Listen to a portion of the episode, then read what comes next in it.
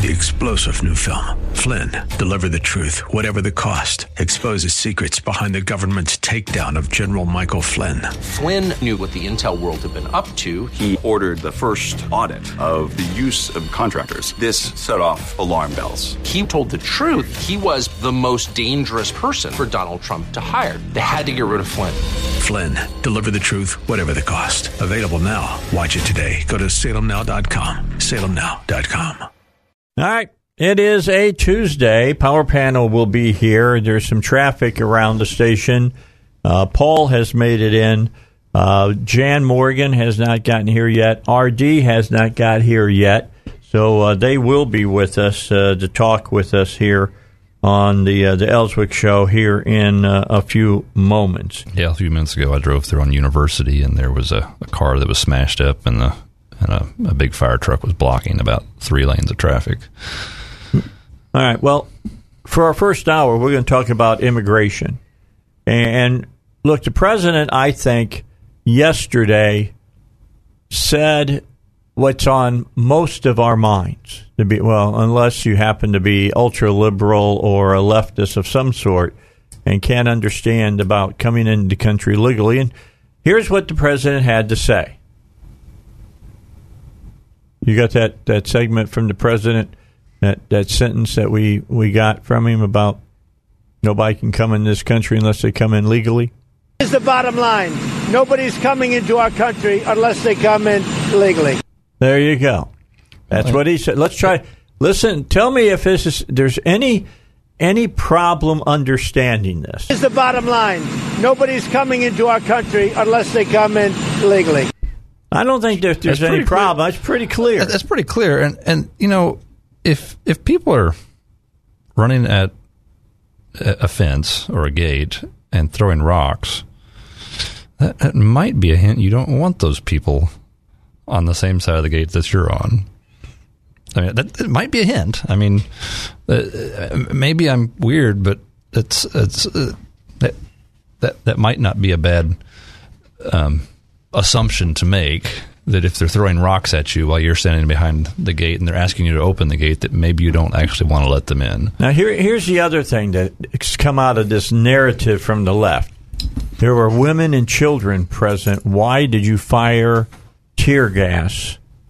And uh, of course, yesterday we had Border Patrol on. We had Michael Cutler on. We talked about all of that. And the Border Patrol yesterday asked a question that I thought was very uh, apropos for the situation, and that's this: If you're a mother or you're a father, why, under God's blue sky, would you have your children in front of a bunch of people throwing rocks and whatnot uh, on the border of the United States? Why would you put your children in harm's way like that? I gotta, I gotta say, I challenge any parent to tell me that they would do that. Well, and and the, the, the to answer the question, why would you use tear gas? Because you don't want to use bullets. Well, yeah, that's the, exactly. You know who uh, came up with that whole idea? Obama. I mean, That is his directive. It's still in force. Well, because when people are throwing rocks, that, that's an indication that you don't want them to come across. That's an indication that th- those are the kind of people you don't want to let in. And and tear gas is, is a non lethal, pretty harmless way of, of dealing with a situation. I, I, you know, I, I, I think you know if it, if it gets bad enough, um, birdshot is not a bad idea, but that, that's tear gas is probably a, a less harmful um, Okay, solution. So this is what the National Border Patrol Council president had to say about this. This is the National Border Patrol Council president on why they used tear gas. Yeah, there were children in the caravan. We know that. The president has admitted it, and he admitted that tear gas was used. So you just put two and two together and you get four, whatever the president says. Um, and certainly we should welcome a review. I would hope CBP and DHS welcome a review of what happened. No one wants this to happen to CBP. I do not believe that CBP agents woke up that morning wanting to use tear gas on women and children, but it was a it was a crisis created by rhetoric and policy from this administration Of that course put it CBP in a position that they didn't need to be in. Um, and I think it's, it's worthy of a review that Mexico is asking.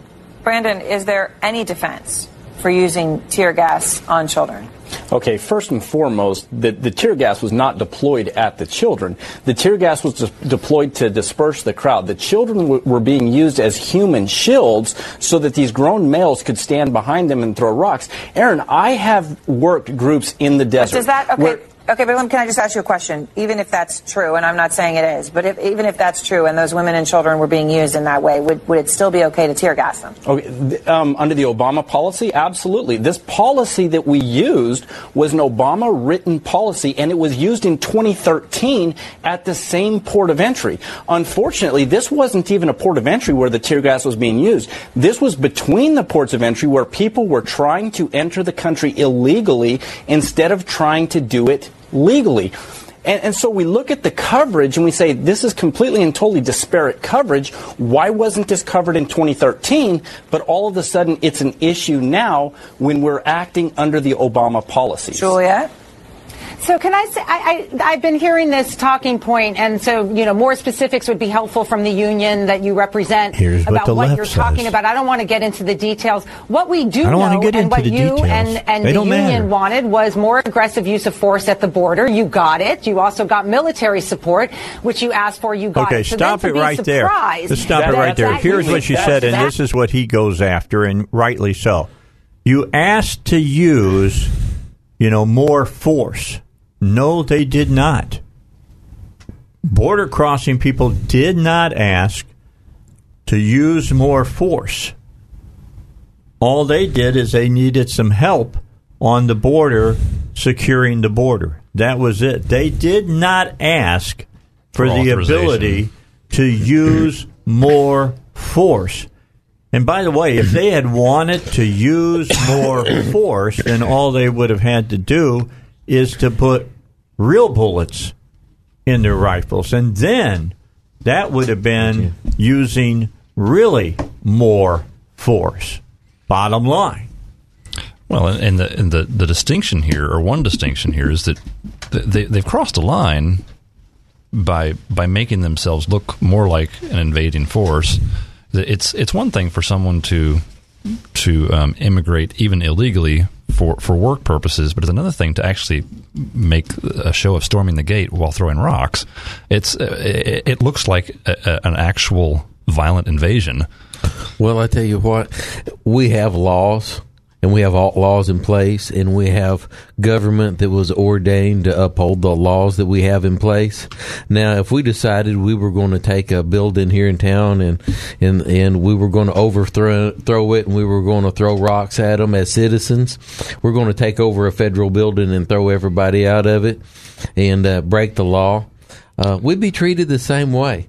We, the people outside this country have to abide. If they want to come into this country, they have to abide by the same laws that the people in the country abide by. If you don't want to abide by the laws, go somewhere else. Right. Go somewhere else. And that's that's an interesting analogy because you know if say say I wanted to talk to the mayor, Mm-hmm. and maybe he's at the police station at a meeting or something of that nature, and so I come up and start throwing rocks at the police station Mm-hmm. and, and demanding to send the mayor out. You know what should I expect? yeah, it's not going to be the welcome wagon. I can promise you They're that. probably not going to open the doors and let me in. You know what? There's there is a huge difference between immigration and invasion. But unfortunately, too many people in And America don't understand the difference between those two words. So, what we're talking about here, and I think that there's a reasonable, uh, you know, there is a definite reason to assume and, and that these people are invading rather than attempting to immigrate because they are clearly determined to push their way in and avoid the laws and circumvent the laws that we have in place that other people are utilizing and waiting in line. If So- you, yes, like you're saying, if you reward a bully that doesn't want to abide by the rules, the bully that doesn't want to abide by the rules does not get better. The problem gets worse. Right, and it makes, you a, have it to makes a mockery of our whole legal system. So, yeah, that's, and, and unfortunately, that's, that's sometimes how this government works. I was at a I was at a um, a quorum court meeting a while back, and I was I was trying to patiently wait my turn to have my say, while other people were basically interrupting the interrupting the um, Standing the up and meeting, yelling. and um, and they got to talk. And guess who didn't get to talk? You. Yes. And Yeah. so, uh, and They in took ret- away your First Amendment in- rights, and that's in- exactly what they do. in retrospect, I I would have been better off to have interrupted the meeting and um and and been a little bit more assertive and, gotten my gotten an opportunity to have my say. But I was attempting to follow what what I thought were the rules. But apparently, Robert maybe rules the, of order, maybe- maybe, the rules changed due to some lack of leadership or something of that nature. Well, too many times a person at the head of the meeting, if it starts getting out of hand, he shuts it down instead of making everybody abide by the rules that they'll shut the meeting down. But uh, hey, I do not believe in rewarding bad behavior in those kind of instances because those people will be back. If if you let somebody get away with something once, they will be back. So you need to stand your ground and you need to say, hey, if you want in this country, if you can't abide by the laws before we give you citizenship, you're not going to abide by the laws after we give you citizenship. And I think this is just like the people that were trying to trip up Jesus when they were asking him questions. The mm-hmm. truth was irrelevant. They knew the truth. These people know that these people are breaking the law. They know they're an angry mob. They're not the kind of people that we want in this country because they don't abide by the law. The Democrats know the truth. All they're doing is trying to throw rocks at the president. Right, but can we get to the deeper problem? Can we get, can we get, can we dig a little deeper and go to the real root of this problem? Do you know why this? Because we're talking about we're talking about the migrants and how angry we are that they're trying to force their way in and invade our country in violation of our immigration laws. We're talking about President Trump and whether or not people like or don't like the way he's handling it. But the real root of the problem is the fact that millions of American citizens with voting rights do not understand what's at stake here and are supporting this invasion. That's the root of the problem because if you didn't have such a large population of people not looking deeper at what's really at stake here, then we wouldn't have to worry about what the president does or doesn't do because these people wouldn't be coming over because ICE could enforce the laws and do what they needed to do to stop an invasion. And in the meantime, we've we've got bad government policy that is practically sucking them. we across. do need immigration reform. Well, we no, I'm, do. Not, I'm not talking about the immigration policy. I'm, I'm talking about the welfare policy. I'm I thought you were talking about the, asylum policy. well, well, that, that's that's uh, that's a that's an interesting issue that's probably a, a, In a- itself. it is, and um, but just the welfare policies that we have. The, the, from what I understand, the federal government forces states to give um, illegals free public school. That's a huge welfare program.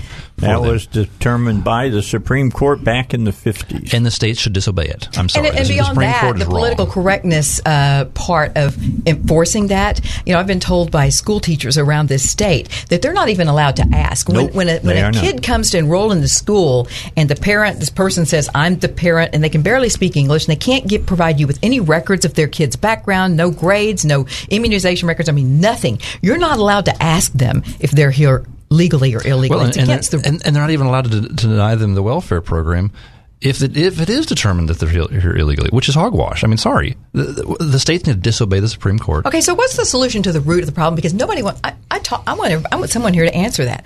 I've talked about the root of the problem, which is the root of many of our problems in America, which is the education level of the voters in America, and how much they really are looking seriously at what the long term implications are of their actions. And the reason we have a constitution and a bill of rights and the reason we have law, you know, President Trump ran saying we're going to be, we are a nation of laws.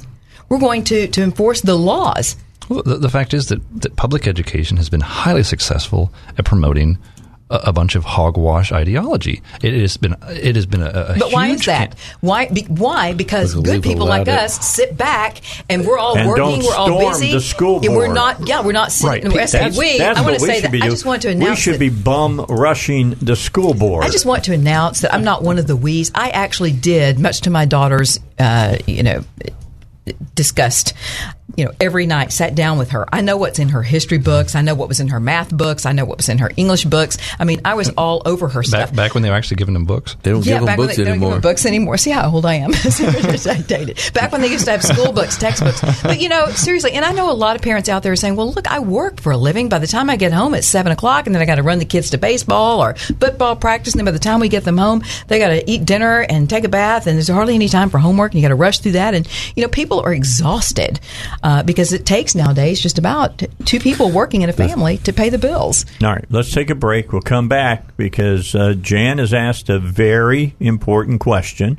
secondary uh, thing is is that our media and a lot of other people are not talking about what's really going on at the border. You know, there's supposedly all these people coming in for quote asylum when we know beyond a shadow of a doubt we had Michael Cutler on yesterday who explained it all, read government testimony to you that Iran is behind a lot of this and they are funding it and the Hezbollah and Hamas are using this to try to bring their people into our country for uh, groups, terrorist cells, to uh, do damage to our country and to kill our citizens. That's bottom line. Till you wake up and understand that's going on, and you just think this is a, a feel good thing, this is a war, folks. It is a war. We got more to talk about when we come back on the Dave Elswick Show. Give me cut one. Uh, and ask for a work permit and then be allowed to, to go to the United States. Okay, Guys, Gadi, just stay on this for a moment because some people look at these images sure. and they listen to the president who says it's not women and children, it's, it's stone cold criminals. So, my first question is you're in that tent camp. Besides that family, give us a profile of who is there mostly and what are they looking for? Because it seems as though, to your point, they don't actually have the necessary information so they know how to cross the border. There could have people, there could be people yesterday who were running because they thought it was their only chance. Right. And it's very difficult because this has become such a polarizing issue. If we kind of take a walk, you'll, you'll be able to see for yourself. Again, this is the inner sanctum of yeah, the shelter. Now, listen, uh, this uh, so is an MSNBC You're, you're going to see a lot reporter. of families here, listen a lot of uh, women and children. Uh, but the, the truth is, the majority of the people that are part of this caravan, especially outside, if we can make our way all the way over there, uh, we'll show you the majority of them are men. So uh, when this becomes a polarized political issue in the United States, you have people on one side that point and say they're there are women and children here, and that is true. And then there are others who point and say uh, these are are men that, that are trying to cross the border, and that's true too. Um, from what we've seen, the majority are actually men, uh, and some of these men have not articulated that need for asylum. Instead, uh, they have talked about you know going to the United States for a better life and to find work. Uh, but if we come this way here, we're just gonna uh, leave. This is where where there's a, a food bank that's set up, and you've got a long line of men. Earlier, we saw about five, six hundred men standing in line waiting for uh, food, and it looks like that's dwindled down. But this is the outskirts, and we're going to pass through here. I'm going to show you where there are some uh, there's some police officers, and uh, and this is the this is the outer perimeter. This is where we're starting to see uh, a large portion of uh, police that are forming up on each side of the caravan. So uh, this is the outskirts over there. Way down by those trees, there are police, many police in riot gear, and we don't know if they are here to actually protect the migrants, uh, which is another thing that we've heard because there are people here in Tijuana that want these migrants to leave, or they are here because they may make some sort of incursion into this shelter and try to remove some of the people that were involved uh, in yesterday's skirmishes. Guys? A lot of confusion all around. Gadi, thanks yeah, very there much. you go. Schwartz. Bottom line, uh, yeah, there's some women and children there, but there's a whole lot more men there, and and finally, some people are reporting on it that MSNBC took this long to figure out that there were more men than there were women and children. And I ask again, if you're a mom and you had your children, would you be on the border of that fence, going through a hole in the fence? and uh, get upset because tear gas was being shot and the, the crowd was being told to disperse and understand who's in these crowds. We talked about it yesterday. Hamas, Hezbollah, they have arrested uh, quite a few ISIS members down in uh, Guatemala. Bottom line is, we're in a war here. And it's not a war, I think, with Central America. It's a war with the Middle East and with Islam. They're trying to come in here to set up terror cells. How many times I got to say this? how many times, Jan? How many times do I have to say this? Every single day, every single minute of every day until people hear it. That's how often you have to say. I no, guess. that's the answer to the. problem. Remember before It the break, I said the root of the problem is that too many Americans, millions and millions of Americans, do not really know the truth about what's going on, and they're being deceived. And the media is playing a huge role in Yes, this, Dave, are. as you said. And and that's one of the reasons I got out of the media, by the way, uh, because the media is, it, by and large, not all of them, but by and large, they're misleading the people and misrepresenting the truth, which is. To me, that's criminal. I mean, when you All talk about, for example, Yahoo. 30 you type on the computer, go to Yahoo. What do they show you? They show you pictures of women and little children running from the fence because they've been sprayed with tear gas. They don't show you all the men, just the women and the little children. They don't Look throw at- the men throwing rocks and hitting Look- our border patrol guards. You Look at France and 15 London. seconds. You just need to go to London and look what's going on in London, and go to France and look what's going in France and see what their immigration policies have got them, and you'll see where we're destroying the going. That's right. destroying All right. Got news. We'll be back. We got more coming your way. Here's the bottom line. Nobody's coming into our country unless they come in legally. I love it. Thank right. you, Mr. President. Sta- standing up for the people. Absolutely. Putting This- America this is first. what he's supposed to and do. everything he's doing, America first. Yeah, that's what, what he said he was, was going to do. How many how many people who run for office actually do that anymore? No, you got that right. All right, let me run down the, the crew here. Paul Calvert's here, Jan Morgan's here, and of course, R.D. Hopper is here. They're all here today for the power panel. We're going to cover a lot of area today, so don't go anywhere. This hour is about immigration. Next hour, we're going to talk about uh, a problem with honeybees. And you go, honeybees? You know, the honeybees go away, you know what else goes away? How about every crop that you know of? Potential environmental disaster. Yeah, absolutely. Meltdown, apocalyptic stuff. I mean, seriously. We're going to talk about that. And then in the final hour, we're going to talk about Forest City and how the mayor up there and the police chief up there, for some reason, can't figure out what the Second Amendment is all about. Uh, did I hear they- they're having some trouble with complying with FOIA? FOIA, yes. You know, that's a, that's a criminal offense. Well, there's a way If they I can get around correctly. it, and I could talk about that Okay. when we come back I, from the I understand though if, if they're if they truly are violating the, the FOIA request, it is an actual crime. Yeah, but, well- they, but law enforcement has a loophole, and we'll talk about that in the in the four o'clock hour. Because yeah. Yeah, we're going to have uh, sometime, I mean, I've think, called in the police chief and I've called the city attorney and I've asked them to call in the show. We'll see if they do. No, they We'll see. won't. Well, Are you no, kidding I, me? Well, they should because they, you know, it's not us they're answering to; it's the public, and they, they are, after all, they are public servants. Do they know that? So know that know that uh, Steinbach will probably stop by during the show today as well, because of all the craziest things. Did you happen to see this yesterday, guys? This is off of the front page of the Demgas. This had about uh, uh, that's three inches by about uh, maybe six inches of copy there, and then you go over to that's this is the rest of the story. And you know Mm-hmm. what it's all about? This is supposedly important news.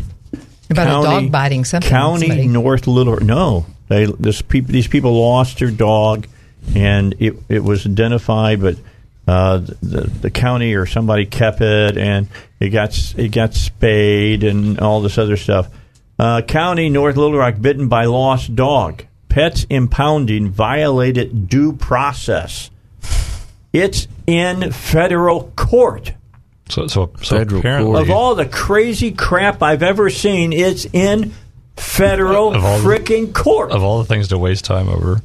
But, Amazing. But so, uh, I, from from what I understand, what happened was somebody's dog got out. These people had gone to quite a bit of trouble. I- just hold on. Oh, I- I- we'll get into it Okay. later. All right, we'll get into that later. I I still want to come back to the immigration thing because it's important. People don't realize how important this is. People probably- You were right, R.D., when you said take a look at Europe. Yeah, take a real good look at Europe. Now you've been bringing in Muslims for years in France and England. And over that time, and in Germany, and now what's going on in those countries? You have terrorist attacks out the wazoo. You got rapes out the wazoo. You've got in England knife attacks out the wazoo to the point that they're saying that they're going to make knives illegal. To the point that I mean, citizens now are wanting their gun rights back because Yes. they're tired of being attacked, Come assaulted. on. The Wake murder up. rates higher You know, than New York. We all want to, you know, all the politicians want to run towards Europe and say, "Hey, let's do what they're doing because that's the way to do health care, even though it's busting them." and let's run over and do like Europe's doing and just throw our borders open, even though it means the end of European civilization almost. And now. you know what's happening in Europe? They're all watching us with bated breath because they know that America is the last vestige of freedom. It is the last place on earth left to get it right. And if we fall to this the way they have, They'll then just it's give over. up. It's over. They'll exactly. be completely. They just throw up their hands and say, "Well, this, This place will- meant Because to we're be." supposed to be smarter than this. Well, America was an experiment on self governments and people governing themselves without socialists or without a dictator taking care of them. And uh, we're more and more getting more like Europe all the time. And if we want to know what the future looks like with health care, if we want to know what the future looks like with open borders, just go over there and look over there. We send money to people in England to help take care of them and, and to help make sure that they get the health care that they well, need. if- if it- I mean, we support people over there to If- try to help them out. We do not want to live in a socialist country or a dictatorship. Well, in, in, in so many cases, it what's uh, I'm afraid the U.S. government is subsidizing a lot of these European countries in their stupidity. It, we're, we, we're providing them with um, with military support, if I understand it correctly, and it's called NATO. Why, why, why is it that that we continue to do this? Why, why do they deserve the help? Yeah, if they've got things figured out in Europe and things are so much better, why do we send billions of money dollars out to help people i- i- instead of them sending us So- sending us money? So, so we, we give them basically free or subsidized military Well, President protection. Trump is working on that. And President they Trump has give us- already approached Saudi He already Arabia with pissed this issue. He's everybody already- off that's in right. NATO. It's already said, look, you know, we're, if we're going to, we, we, we don't mind for, com- you know, we don't mind supplying some military assistance here, but you need to pay for it. You've got all this oil, you've got all this money. It's going to cost you. Why, why, why, why do they why do they deserve it for free? Because they've been getting it that way, and no American president has had the testicular fortitude to stand up and say it needs to stop. Until President Trump. Pull the And pig- why? Because he's not a politician and he's not for sale. When are we going to pull? sale. When are we going to pull all these little pigs off the teats of the sow? How many have we pulled off on welfare? Not enough. Well, they're still Okay, whining today. you. Before How I about left, Obamacare? How before about- I left to come to the studio, they were still whining about the tariffs. You know, President Trump. Oh, what you mean? We're actually going to have to start being fair. We're going to have to actually have fair trade. Of course, President Trump is saying we want complete free trade everywhere, just free trade. That's the ultimate solution. But but no, China wants to have tariffs. Everybody else wants to have tariffs if you're using American products. But we're not supposed to No. do the same thing No, because absolutely not. then that would hurt them. Hey, by the way, uh, Russ, do we still have uh, that cut from yesterday where CNN reported about how many migrants have asked for Mexico's help to return home? We don't have it. Okay, well, I'll just paraphrase So they're now they're asking for help to return home. Yeah, over eleven pay for that. over eleven thousand of these migrants who were stampeding away from Honduras and Guatemala and all want those because you know they wanted asylum. You know, now we're to- saying, "Hey, we want to go back. Would you help us go back to our country?" If They these people here are such asylum. good people and they were willing to to risk everything to come to America for freedom so they can work, then why aren't they willing to risk everything to fix their own government? That's a good question. well, I can tell you one not. reason. Well, because they're disarmed. Yeah. you know, Well, that's part of the there's that- there's problem. part of it. So maybe we need instead of sending all this foreign aid in the form of food, maybe we should send guns. Which is why our founders once again gave us the Second Amendment because they know when a citizen population is disarmed and the government's armed, who's going to control everything. That's why we fight so hard for this. It's not about hunting. It's not about self-defense. It's about keeping tyranny at bay. And all these countries that end up in major trouble and their citizens flee, it's because they are suffering under a tyrannical government who has disarmed them. And I'll say one other thing, and I agree, and this was said yesterday by former Arkansas Governor Huckabee. And I'm going to quote him. Quote, we have no obligation to open the doors if you are waving the flag of another country. Exactly. I agree with I can't tell you how much I agree with that. Actually, we have no obligation to open the doors if you aren't waving any flag. I mean, we we have to secure our borders in today's time. Well, I'm not going to open the border up and, and say, come on in if the only thing that you have for identification is I'm a Honduran. America supposedly, at least I was taught this, may, may not be taught this anymore, was the great melting pot. People came here from all over the world and melted into being Americans. Right. That's not what we see anymore. No, what they want to do is refuse to assimilate, and that's what they've done in Europe. They don't, they don't assimilate. Their entire Yeah, no pockets, go of- zone. their entire pockets, yeah, where police won't even go into because right. they're not welcome there. So they're turning other countries into the same, excuse me, hellhole that they just left. Can I say that? You can say hellhole. Okay. You just can't so, say s-hole. Yeah, right. I didn't. I didn't. I didn't. I'm a Southern Belle. I got you. You'll I'm not hear that you, word out of my mouth. I'm with. So that's you as might bad as hear I that, get. You might That's hear bad as I that get, in- out of my mouth But that- when but I'm not on the air. The president can say it, Because but I I've can't. been in some of those countries. Yes, but see, they don't they don't come here really for a better life. They come here to take advantage of our entitlement system, and in the meantime, they do not assimilate and they reproduce and they destroy the country from within. That's what uh-huh. they're and here they for. set up and they set up schools to indoctrinate people just like Gulen that we've talked about and uh, we did some research on him a couple of years ago there are people setting up schools inside of America with Turkish teachers teaching That's Islam in Pennsylvania. yeah, teaching Islam with Turkish teachers, and they have about 70 of these schools. And guess what? They're set up as charter schools. They're charter schools. Oh, wow. And- Which yeah. means the, The government state funded. heard what they wanted to do and allowed them to do it. Right, and these people, some of these people live on compounds where they, not Arkansas, where they, where Well, they actually, there are 35. The, the Christian Action Network did a documentary, which was premiered on Fox News as well, where they showed, they actually went in and showed video from 35 different Islamic training camps on American soil, some of them here in the Deep South, not far from our Arkansas border. And if you are not a Muslim, you cannot go in there. You cannot go in there. Now, the media doesn't want to talk about that, but by gosh, they sure wanted to talk about it when I said, well, if you follow, if you're a follower of Islam and adhere to Sharia law, you can't shoot at my gun range either. Now, they were all concerned about that story, but they weren't concerned about the 35 Islam only training camps in America. And how fast did the story disappear of those people out in, uh, was it New Mexico? That uh, guy that was running from the law, that was uh, a Muslim out there and had the kids out there and was treat, teaching them how to be shooters of teachers and stuff. Right, I Right. remember How that. soon? That- how soon did that Yeah, story they couldn't wait to stop talking about die? that. Now you turn that around, and if you had had uh, members of any or other um, How about a religious- a supremacist Christian- sect, a yes, Christian group? teaching Christian children to to shoot and kill people who refuse to follow Christianity? Can you imagine the media outrage over Oh, that? sure. It would be an ongoing investigative It'd still be documentary. going on. It sure would. Yeah, it would.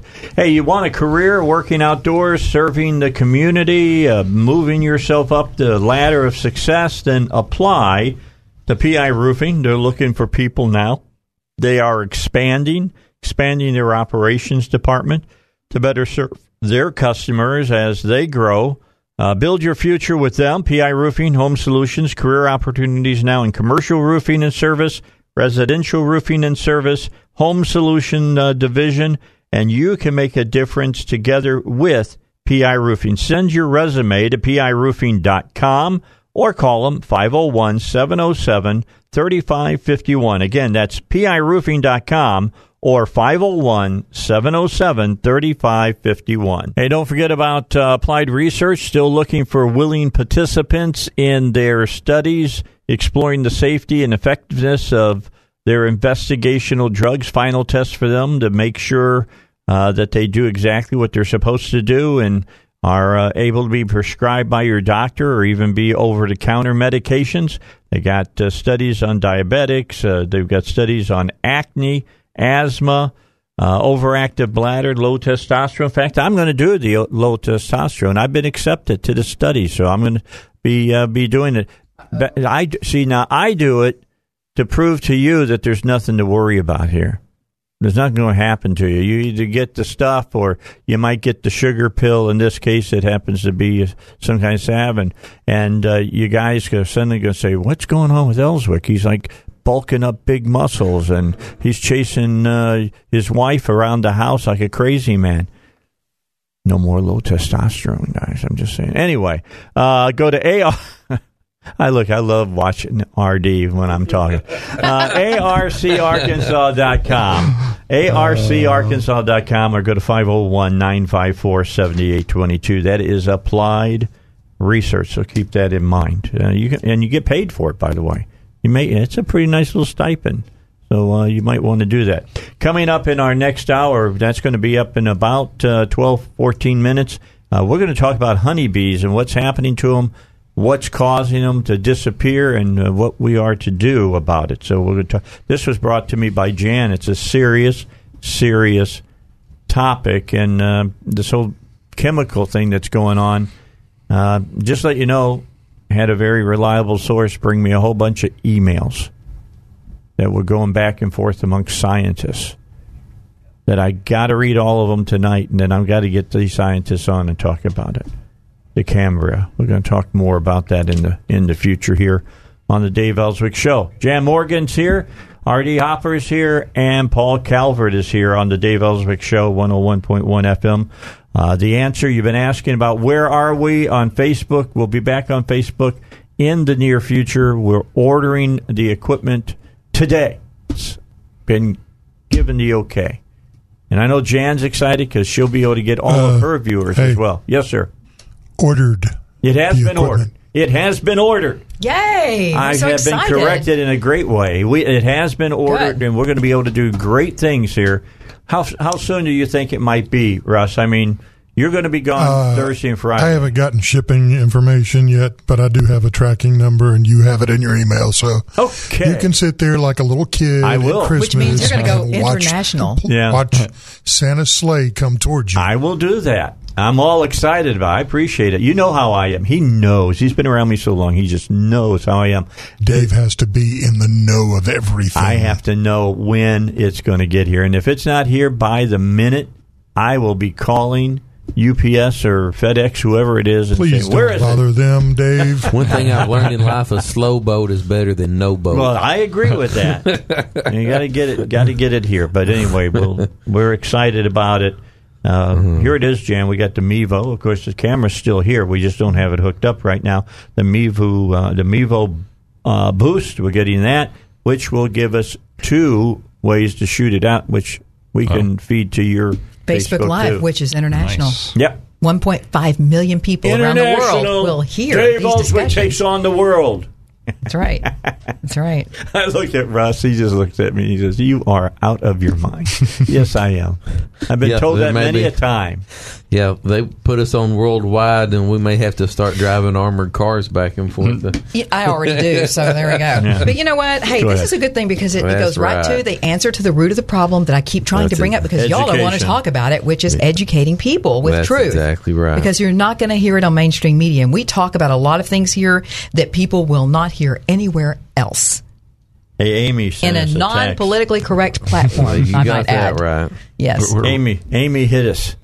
She says, Oh, Amy so wants to be here. She's, she's She's- Thursday. She'll be here. All right, Yes. with the with the right view. Islam is not a religion. It is a treasonous political ideology, which is why Jan was justified as a private American citizen and entrepreneur in saying, "No Muslims allowed at my range." Well, she's allowed to tell anybody that Yeah, you don't- because you don't- it's private property. Actually, it's her she- business. You know what I have said for years? It is a terrorist organization that hides behind the mask of religion in order to achieve its mission of world domination. And until That's true. we, until it is a theocracy, Dave. It is a religion with a form of government attached to it. That is Yes. not so. That therefore it does not deserve First Amendment protection. You cannot have First Amendment protection if you're a theocracy. You do not have First Amendment protected guarantees in the United States uh, under the Constitution and Bill of Rights if you're a theocracy. So that's why we need to start looking at it for what it really is. And until we do, and until the world does, we're going to continue to have these kinds of problems. There you go. I mean, it's true. It's true. It She's is. right. It is. She's not wrong. She's right. Well, We're also, since it. we're on that subject, let me just clarify and say something else. When I made that decision, it was in 2015 when America was at the height. Three years ago. The height. Yes, and I'm still alive. I'm Imagine still that. getting After the. FBI told me that I was on the ISIS hit list, yes, I'm still alive. Hmm. Three years ago, but we were, that was the year that America had the most thwarted terrorist attacks ever in United States history on American soil. And I made that decision because I had studied Islam for 12 years and had worked with a counterterrorism is, uh, expert and done a show with him. And I learned a lot. And I just said, you know, if you align yourself with this ideology, then I can't allow you to handle lethal weapons next to people that your Quran commands you to kill. It's, it's very simple. Sounds pretty reasonable. Exactly right. Right. So, you know, it, I'm not a typical business. And even with all that set aside, ATF gives all federal firearms licensees complete discretion to turn away anyone at any time for any reason or no reason at all. If you have a gut feeling that someone might use a firearm in the commission of a crime, you have the right to stop that transaction. We're not a coffee donut shop. That's right. You know, you've been in my range, and so Oh, have you. yeah. Yeah. People are, with, are within a couple of feet of you handling lethal weapons. And so I'm sure it makes you feel better knowing that I vet every single person who comes in there to shoot. And because of that, we're one of the few ranges in America that can boast of a, being a 100% accident free facility because we are very careful, about who we allow to shoot. Yes. And, and, and the fact is, I, I think for the most part, you won't have um, attacks like that in a gun range because the fact is, there's so many of the rest of us who are armed. We'll kill them. I mean, sorry. I mean, the, the fact is, someone comes in there and starts shooting people up. They're not going to live very long. Yeah, true. Uh, well, certainly not at my gun range because there are not only people inside the range, but people in the lobby sit and hang out. You've seen my place; it's like a it's like a hangout for veterans. They love sitting in. The, we have big rocking chairs. It's not a Yeah, typical gun range yeah. by any means. Yeah, football jerseys and Football jerseys on the floor that you Yeah, walk in on. Yeah, yeah. Kaepernick jersey. That's another. I'm about as politically like incorrect as you can be. Yeah, that's, that's uh, yes. All right. Well, we're going to take a break. Who is our special guest next hour? It's a surprise, but he's going to talk about the potential environmental disaster not only in Arkansas but across America because of dicamba. All right. We'll talk about it when we return here on the Dave Elswick Show. All right. Back with you. We move into the three o'clock hour of the uh, Tuesday edition Dave Elswick Show. We've got R.D. Hopper here. We got Paul Calvert. We've got Jan Morgan and me, Dave Elswick, with you as well. This hour, something a little bit different from my show. Everybody thinks that I hate the environment, which is not true. I just hate stupid laws that say they're protecting the environment when in fact they're destroying the environment, like the forestry laws that they have out in California, which causes huge fires Mm-hmm. and uh, and kills. How many people was it now? Eighty something, ninety something. So we all know you're not a tree hugger. No, You're I'm one not a tree guys, hugger. right. I, I am not a tree hugger by any stretch. As I always say, I'll go green when you save me green. That's Right. why I use RD Hopper and and Sonny's uh, Auto Salvage. Mm-hmm. I used uh, one of their transmissions. It saved me about twenty seven hundred dollars. So I, I consider that that kind of thing Well, a good well, thing. And just look at the look at the chicken industry. If it wasn't for people killing and eating chickens, would there be nearly as many millions of these birds alive today? Well, look at hunting deer. Would there be as many deer as we have in uh, Arkansas as we have now? Yeah. And the answer to that is, So- of course, no. So the reason I invited this gentleman to join us, his name is Richard Coy, and the reason I invited him is not because I'm an environmentalist. It's because the threat here is actually a potential environmental hazard. Yes. I mean, the total uh, uh, catastrophe, number one. Number two, and we're not talking about saving animals, we're talking about saving human beings. And it's because bees are essential to survival of this planet.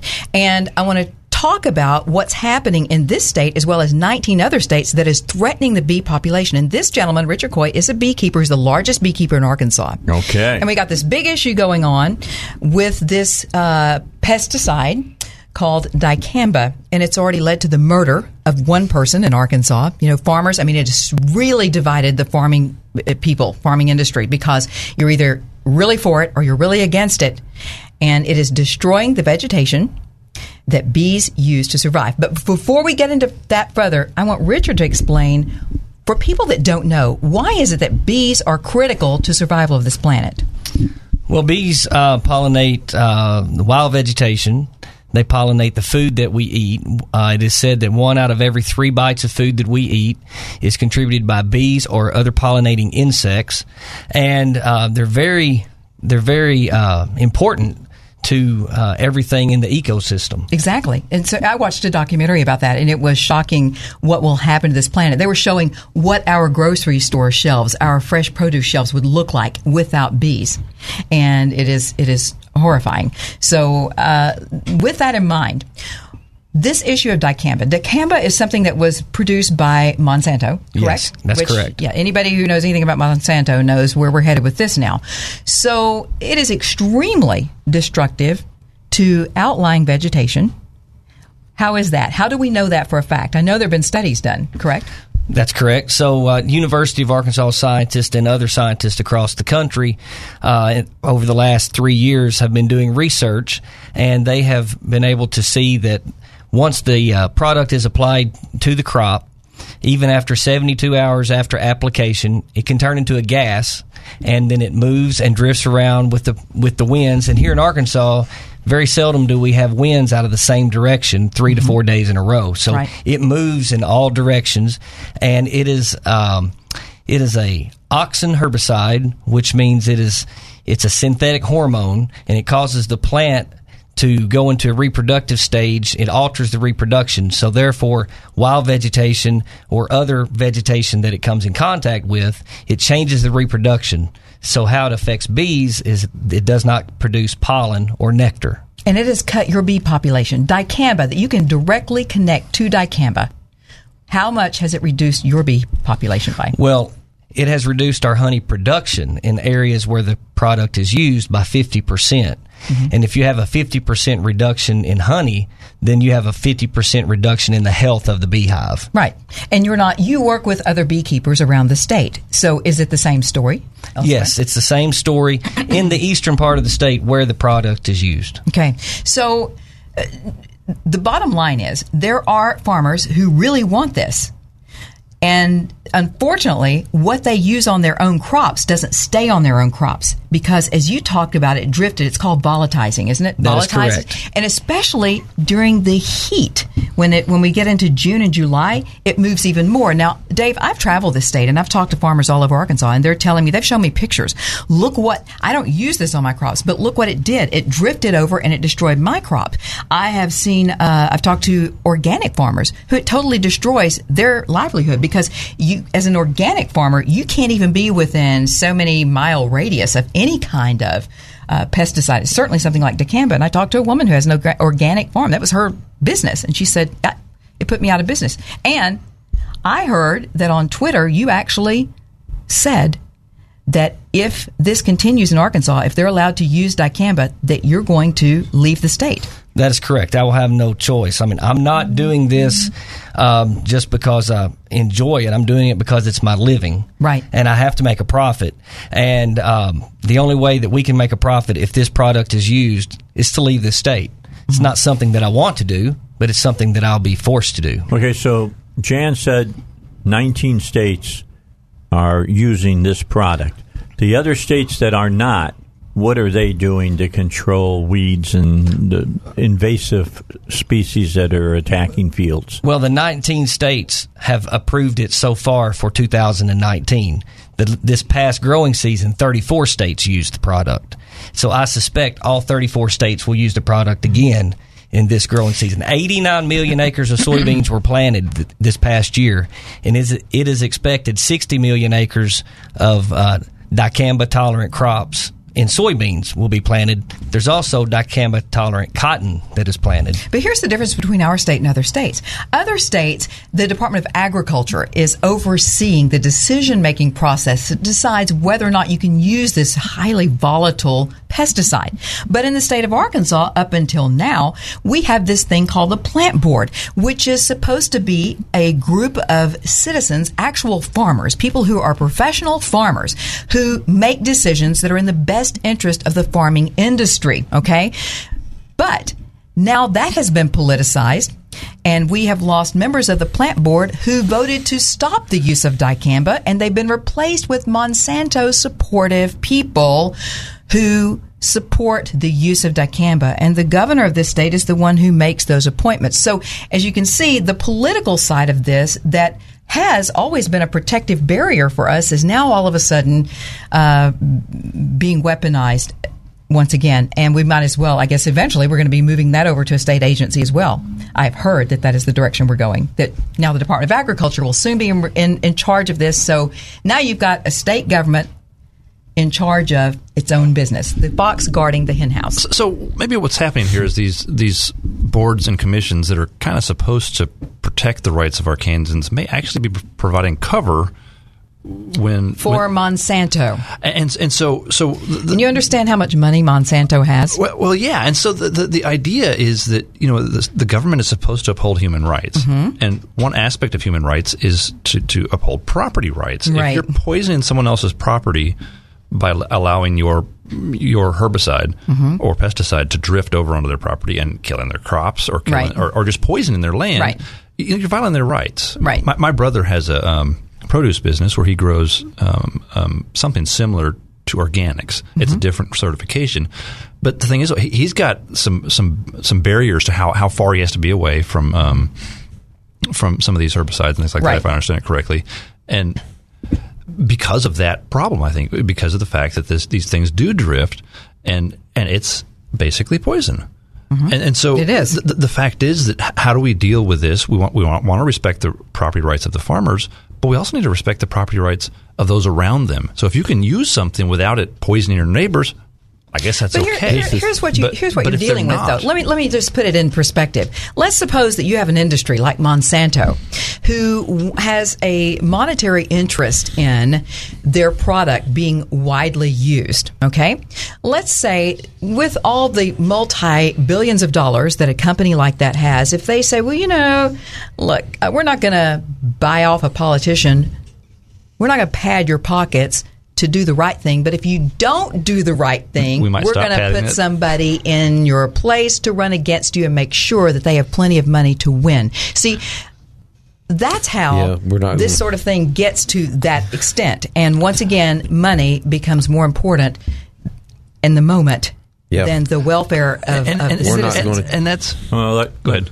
Yeah, that's Or one thing in? that we're not going to change because we've seen this in so many things. You've seen it on the gun rights whenever it comes up against the colleges. Mm-hmm. I've seen it on the health care whenever we're for a free health care market and for health care and you and you see the uh, Medicaid companies come in and the hospitals and the insurance companies all get together and they want the billions of dollars to come in and all these state jobs and everything else. All you can do is is what you're trying to do is try to educate the people. But uh, as far as the cronyism at, at our state capitol and our politics, I tell you what, it's a long, hard road. We've got to we've got yes, to tell but people don't we're be a poisoning. pessimist. Quit saying we can't change it. Yes, we can change it, but, But- if you educate the people and they show up in force and demand change, and December These- 6th is a chance for people to show up in force, is it not? The plant board, there's going to be a final decision on this. You just had a committee meeting, Richard, uh, Yes. yesterday. Yes. The committee decided what? They're going to allow, dicamba had been banned from use until what, April of, was it April of this year? Yes, uh, for this past year, April 15th was the final day you could use the product. Although throughout the growing season, farmers um, ignored that law and used the product anyway. And so, yesterday at the plant board meeting, at the pesticide committee meeting, they ignored more science that was given to them by Dr. Cartwright from the University of Arkansas. They ignored that science. They went with the with the uh, pol- I'm going to say the politics and said, let's go with June 15th because we have a group of farmers that want to spray it until June the 15th because it's the easy way to farm. Um, small farmers that only farm the amount that they can manage, they do it the traditional way. Some of the large farmers, they want to plant the crop and spray it and be done. And it's an easy button for them. And that's where this contention lies. So what was banned is now being used again until June. So there are you can use it, but with stipulations. The problem is. Now it has to go before the full plant board, and that's de- that's December sixth, correct? where is- do people need to go if they want to weigh in on this? Where can they go and let their voice be heard, and then also tell people where they can go to find out more information about this, so they can come and argue from an educated position. Okay, so on December the 6th, there will be a full plant board meeting where, where they will hear uh, the recommendations from the pesticide committee. Where and That is at the plant board um, office there uh, on Natural Way In what city? in Little Rock. In Little Rock, okay. And and then the public is invited to come. What time? Um, that has not been set. I don't believe that has been set. The time, Okay. maybe 1.30. Where can people find out what time once they decide? Is there a place uh, under the state capitol, under the government website? Yes, they find can go to the uh, um, Arkansas Department of Agriculture website and look at the plant board schedule That's ironic, isn't it? Yes. Uh, so they can look at that, and then there will be a 30 day public comment period after the December 6th meeting.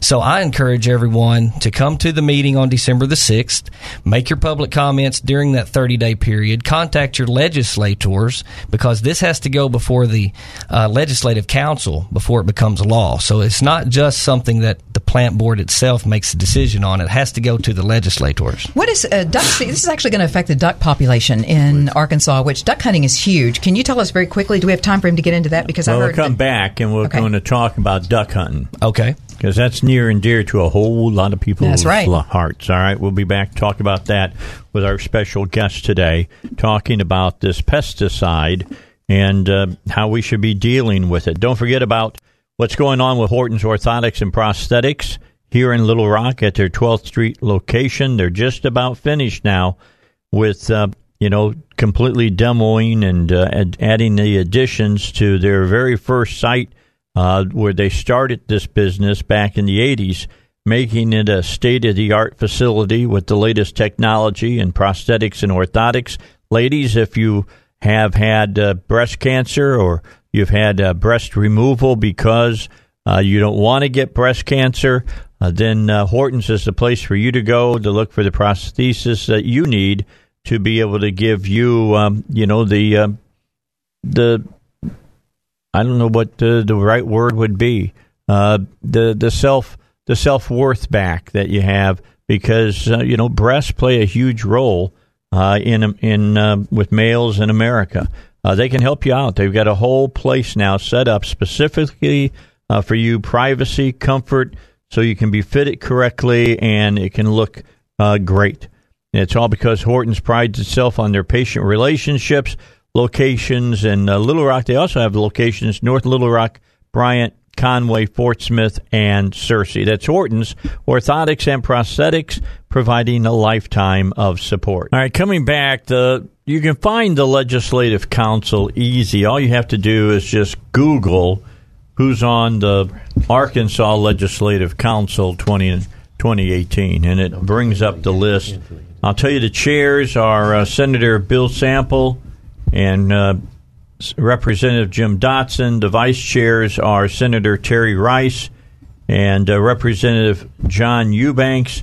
I'll just run down the senators that are on it uh, Bledsoe, Caldwell, Chesterfield, Alan Clark, John Cooper, Joyce Elliott, Scott Flippo, Stephanie Flowers, Missy Irvin, Bryan King, Uvalde Lindsey, Bruce Maloch, Jason Rapert, and Gary Stubblefield.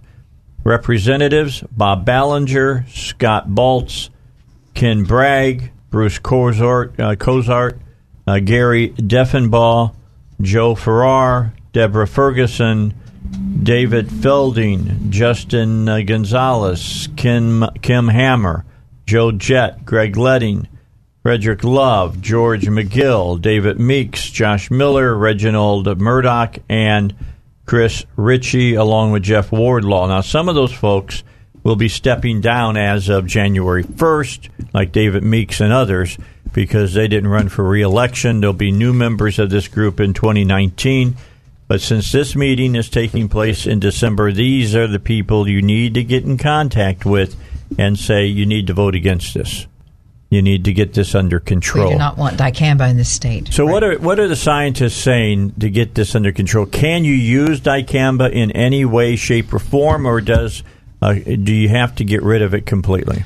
Well, prior to uh, 2016, dicamba had been used as what farmers consider a burn down, so they kill the weeds prior to planting in early spring. But back in 2012, uh, researchers at Penn State University began a study. And in 2015, they came out with the results. And the results were if you use dicamba in a widespread area in warm temperatures, you will have a 50% reduction in pollinator habitat. Mm-hmm. Along with 50% reduction in pollinator visits. They were telling the EPA that in 2015. David Mortensen, who was at Penn State, started telling the EPA that in 2010. He told the EPA, that in 2018. But our weed scientists have been saying for the last two years you cannot use this product and keep it on target. It will move, it will damage other crops, it will damage other vegetation, it will damage the environment. And if it's in the air and it's doing all of that damage to vegetation, my question is what is it doing to me as I breathe it, and what is it doing to my kids? Okay, so there is a problem with humanity as well, is what you're telling us. Yes, it it boils down to: Do you like to see uh, the wildflowers? Do you like to see wildlife? Do you like to breathe clean air? Uh, we, we, we already have issues in agriculture with smoke and with other pesticides.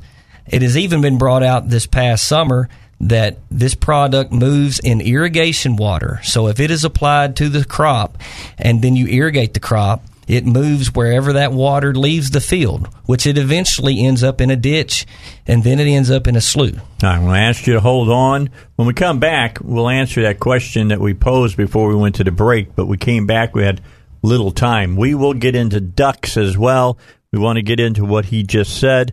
We'll talk about it more here on the Dave Elswick Show right after the news. I got to tell you what, in here in just a few moments, at the top of the hour, I'm going to make a new pot of coffee with some Starbucks coffee that I have so that Jan won't complain about the coffee here anymore. I don't drink Starbucks coffee. okay. Well, it might not be just Starbucks. I may be just lying. But anyway, bottom line is uh, I'll make some new coffee. Okay. So it won't Thank you. Be, have to be cut with a knife. There you go. That's what she said about my military So, coffee. it's so black. Anyway, well, that's It took a whole container of creamer just to get it s- slightly lighter. we just have to tell Dave to start sobering up before he gets That's to work. exactly I needed right. a I gotta spoon wake to up get out of the before I get coffee pot. That's how thick and black the coffee is. All right. Uncle Sam is licking his chops right now. Can't wait for you to retire. He's going to tax you to death. Taxes on your IRA and 401k, taxes on your Social Security benefits, taxes on your investment income, and uh, it could be a field day for them unless you take steps to defend yourself now. You got about five, six years with uh, the Trump tax cuts involved that uh, you can save yourself some big money by uh, doing some things right now. You're invited to a special one time screening of the documentary film, The Power of Zero. The tax train is coming. That's happening Thursday at UA Breckenridge Theater right here in Little Rock.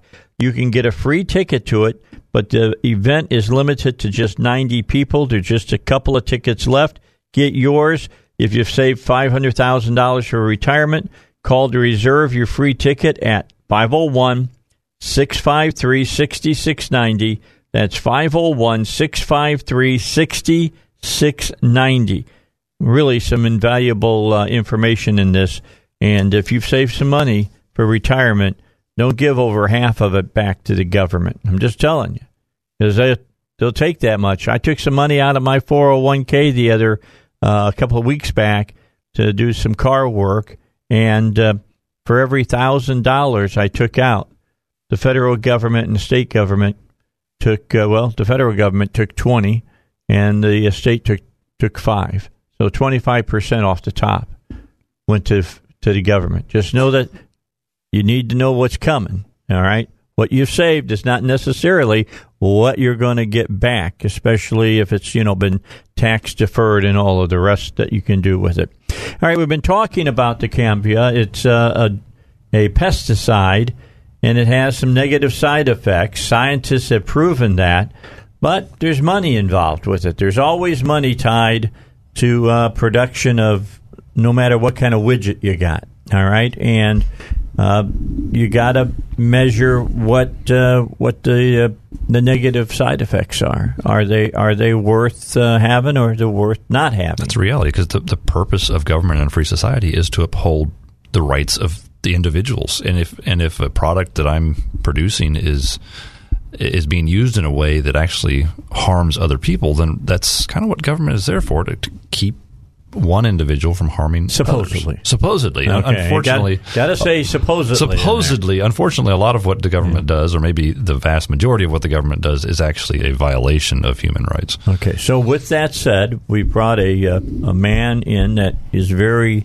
uh, knowledgeable about this. He, he is one of the country, well, the state's largest beekeepers. How do you register as far as nationally? Are you a big beekeeper nationally? Uh, nationally, there's 2.6 million beehives, Okay. and we have 12,000. So that's uh, Wow. That's uh, one That's half a percent. That's still a lot of beehives. All right. I mean, how many people out there have twelve thousand beehives?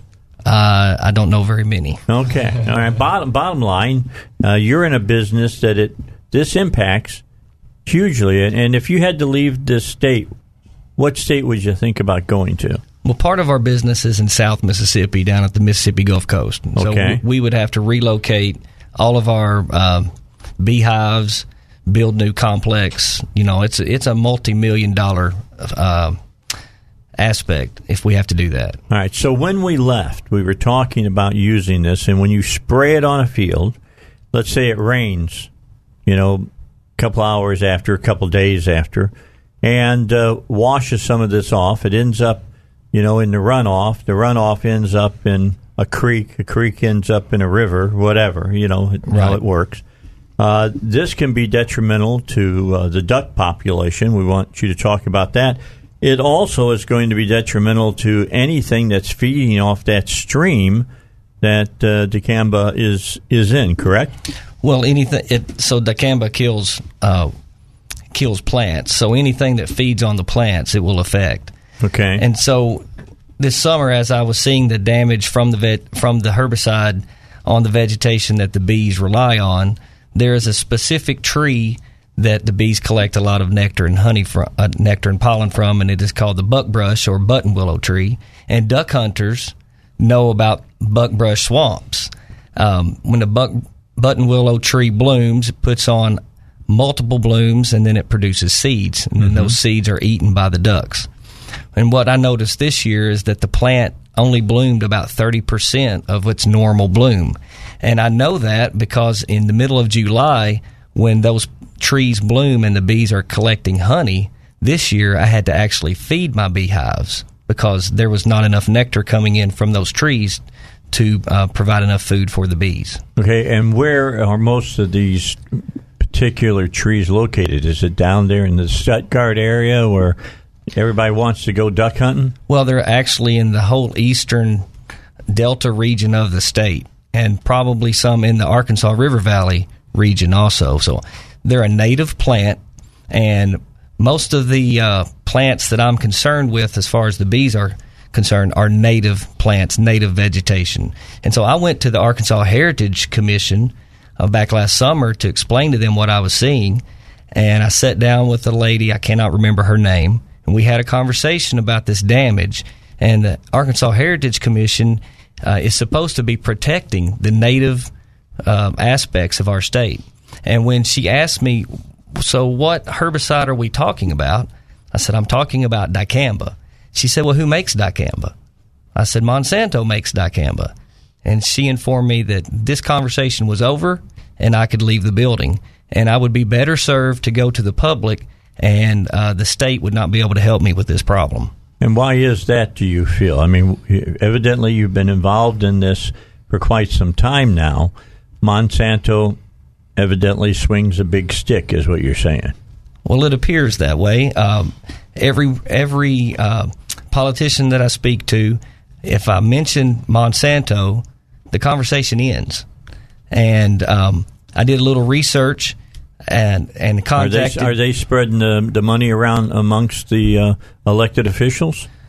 Well, I was told uh, that um, they don't actually pay an official or an elected official. They just find someone to run against him, and they fund that that person. And so they scare the elected official into following whatever Monsanto wants. As far as primaries and things of that go. That's correct. Well, we can turn you on some other uh, elected officials that uh, we'll try to help you with this. There's some we know some of them personally that think with their own Their own head. and and uh, and make their own decisions and uh, represent their district no matter uh, if it's popular or not at the Capitol or not. So we'll try to help you push this information out to some of the There's right a few people. Republicans that you're right, RD, are going to stand up for, for the people of the state and do what's right in this case. But unfortunately, there are a number of Republicans on that panel that are not going to follow through. Uh, but hopefully, some of the Democrats on that panel will actually help us out here because this does affect the, the health and welfare of everyone. They're supposed to love our environment and uh, and uh, uh, help protect, you know, our trees and everything. So hopefully, this should be a nonpartisan issue. It is nonpartisan, but once again, it's not just the environment. We're talking about, you know, digging, let's dig deeper. We're talking about life. Human life. We depend on this is not just environmental pretty things. These are environmental issues that we actually depend on to eat. And uh, so it's a much bigger issue than just, you know, keeping some pretty plants out there. Let me have, ask one question here, and then Paul, you can jump back in. Have we seen a reduction in the amount of food and things of that nature that's been uh, produced because this pollination has reduced as well? I don't know the answer to that. I do know that there are a lot of vegetable growers, such as watermelons, squash, cantaloupes, uh, sweet potatoes, people of that that are raising those specialty crops. That if this product is continued to be used, they will not be able to raise those crops. And so, the food that we like to to eat from the garden, that is what is affected. It's very hard for someone to raise a garden in eastern Arkansas because of the dicamba herbicide. How about uh, orchard people, people who raise, you know, peaches and things of that nature? Are they screaming about this? Because without bees, they're they're dead in the water. Yes, um, Bader Bader Tree Farm in Missouri, they have been cut drastically in their production because of the damage to their trees. I know that the pecan trees in eastern Arkansas have virtually no pecan crop this year.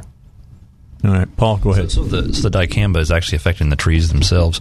If you, as you were explaining what it, how it works, is it, it actually affects the reproductive system of the of the plant, and for a for a plant that doesn't come back every year, uh, the ramifications of that may be insignificant. But what about trees? Does it does it permanently damage the reproductive systems, or how does that? No, it doesn't permanently damage the reproductive system, but it causes a stress on the tree and other vegetation, and it allows it to succumb to other uh, parasites or other problems that would kill the tree. So, if you are have multiple exposures of this product, and then you have a tree specialist come out, he may tell you a fungus killed the tree, but the fungus killed the tree because the tree was succumbed to all of the multiple exposures. So, so this is almost like birth control for plants, and so it causes them to become infertile for at least one cycle. Is that is that kind of how it? Well, it depends on what uh, what stage of growth that it that the application comes to. I know in my parents' backyard, we have a tree, an apple tree that, that has been there for 30 years. And this is the first year that it did not produce one apple. And um, I had dicamba damage on all of the vegetation in my parents' yard and along the fence row. And we were one mile from any soybeans where dicamba was applied. So you're still pretty close as far as the, the wind wind factor. So if you get if you if it's actually going aerosol, and going um, from a, into a gas, then it's not hard for a gas to go a mile. It's if, if that's actually what's happening. And so, so is there pretty good is there pretty good research to indicate that this truly is what's killing the plants? Is there any way to actually test it to see that's? I know the EPA on the label, the latest label for XtendiMax and Engenia, have put that you should leave a quarter mile, uh, you should leave a buffer zone um, from any bodies of water or or specialty crops, and that includes trees and broadleaf. So the EP, EPA knows that if this product comes in contact with this vegetation, that it will kill it or it will significantly damage it. All right. So when we come back, we got to get a final break in. Specifically, I want to talk about how you can get involved in this. I mean, this is going to be, you know, people getting involved, and if enough people text, if enough people write in, if enough people show up, and I know it's at like 1.30 in the afternoon, that's why they do it at 1.30 in the afternoon. If you can show up and uh, you know, and testify and say you think that this should stop, this is the way you can stop it in its tracks. We'll come back and talk about that as we continue here on the Dave Elswick Show. All right, back uh, for the last few moments. Jan, I personally want to thank you for bringing your guest in today for us. It's an interesting topic. It's one everybody should be aware of. But I'm going to tell you what, they'll just roll along as uh, normal unless you who are listening right now, uh, if you go to our website, 101.1 FM, uh, the answer, you can share this hour with all of your friends. Just send it, uh, send it out and share it and tell everybody to get involved in this. It will take all of our efforts to stop it. It's just the bottom line. It will take your effort to stop it. And there's plenty of science behind this for me to say sounds like a, a good idea. Now, you said that the farmers can either do uh, do it the old way or the new way. Explain what the differences are. Well, there are there are still um, there are still herbicides that can be used, and if a farmer rotates his crops, as if he plants soybeans one year and he plants rice the next year, or he plants corn, there are rotation practices that can be put in place that you use different chemicals, uh, different herbicides that will clean up the weeds. Where we have the problem is where they plant soybeans year after year after year, and honestly, some of the land that they're planting is land that shouldn't be farmed anyway. It's in flooded areas. It takes forever for the land to dry out for them to fa- to, to plant the crop, and then it gets infested with with the weeds. And so, my opinion is there's some land that shouldn't be farmed. It should be put back into wild wild lands. Um, wow, so, maybe we'd be able to find some of those animals that we don't see so much you know, bob whites, things of that nature, quail, you know, that uh, we could go out and hunt again uh, if we had the, the natural habitat those birds, for instance, need to have. That's right. I mean, I mean, that makes sense to me. Makes sense too that you rotate crops. I mean, biblically, that's why you let a field rest mm-hmm. in a growing season every seven years. That's correct. You let it rest because you you depleted it. Now, the, the reason we don't deplete now is because we artificially continue to feed it. That's you know, I, I, I mean, I that's some st- of the some of the good parts of science. I think you know, we still deplete though. Things. I think we're still depleting things. We're just adding some of the stuff back when you end up with factory food. But here's the bottom line. Bottom line is we can feed the world. Well, there was a time, oh. you know, 30 years ago that was not the case. I mean, we herbicides have had a positive effect upon yields. I make no bones about that. But I do make bones that if you have a herbicide that you're using that is destroying more than it's producing, you need to start thinking about what you're doing. Yeah, productivity is not the only thing. It's it's productivity is awesome, but if you're being pro- extra productive but you're poisoning your neighbors, that's a problem. Yeah, yes, if, and when and when you have a company like Monsanto making donations to organizations like Ducks Unlimited, and then you wonder why Ducks Unlimited is not getting involved in this fight because they of all organizations should be defending uh, the wildlife and the ducks for the ducks hunter, duck hunters. But you know, there, there's always an explanation to why people, agencies, politicians don't do the right thing when it, the right thing makes all the sense in the world. And when they don't do the right thing, you always need to look at the bottom line, which is the dollar. If you're a member of Ducks Unlimited, I challenge you to call them and ask them why they aren't standing up and fighting against dicamba. And then ask good. them how much money they get from Monsanto every year. And you don't have to call national. You can call your state representatives mm-hmm. in that That's right. organization. They can give you that, that information as well. Any more questions uh, from you, RD? I just like to point out that I don't know if dicamba, as we were talking about, has had specific studies, but I have heard studies to where Roundup and a lot of the herbicides that are used uh, get on the pollen, and the bees take that pollen back to their nest, and it affects the larva in the nest, and also gets infiltrated into the honey.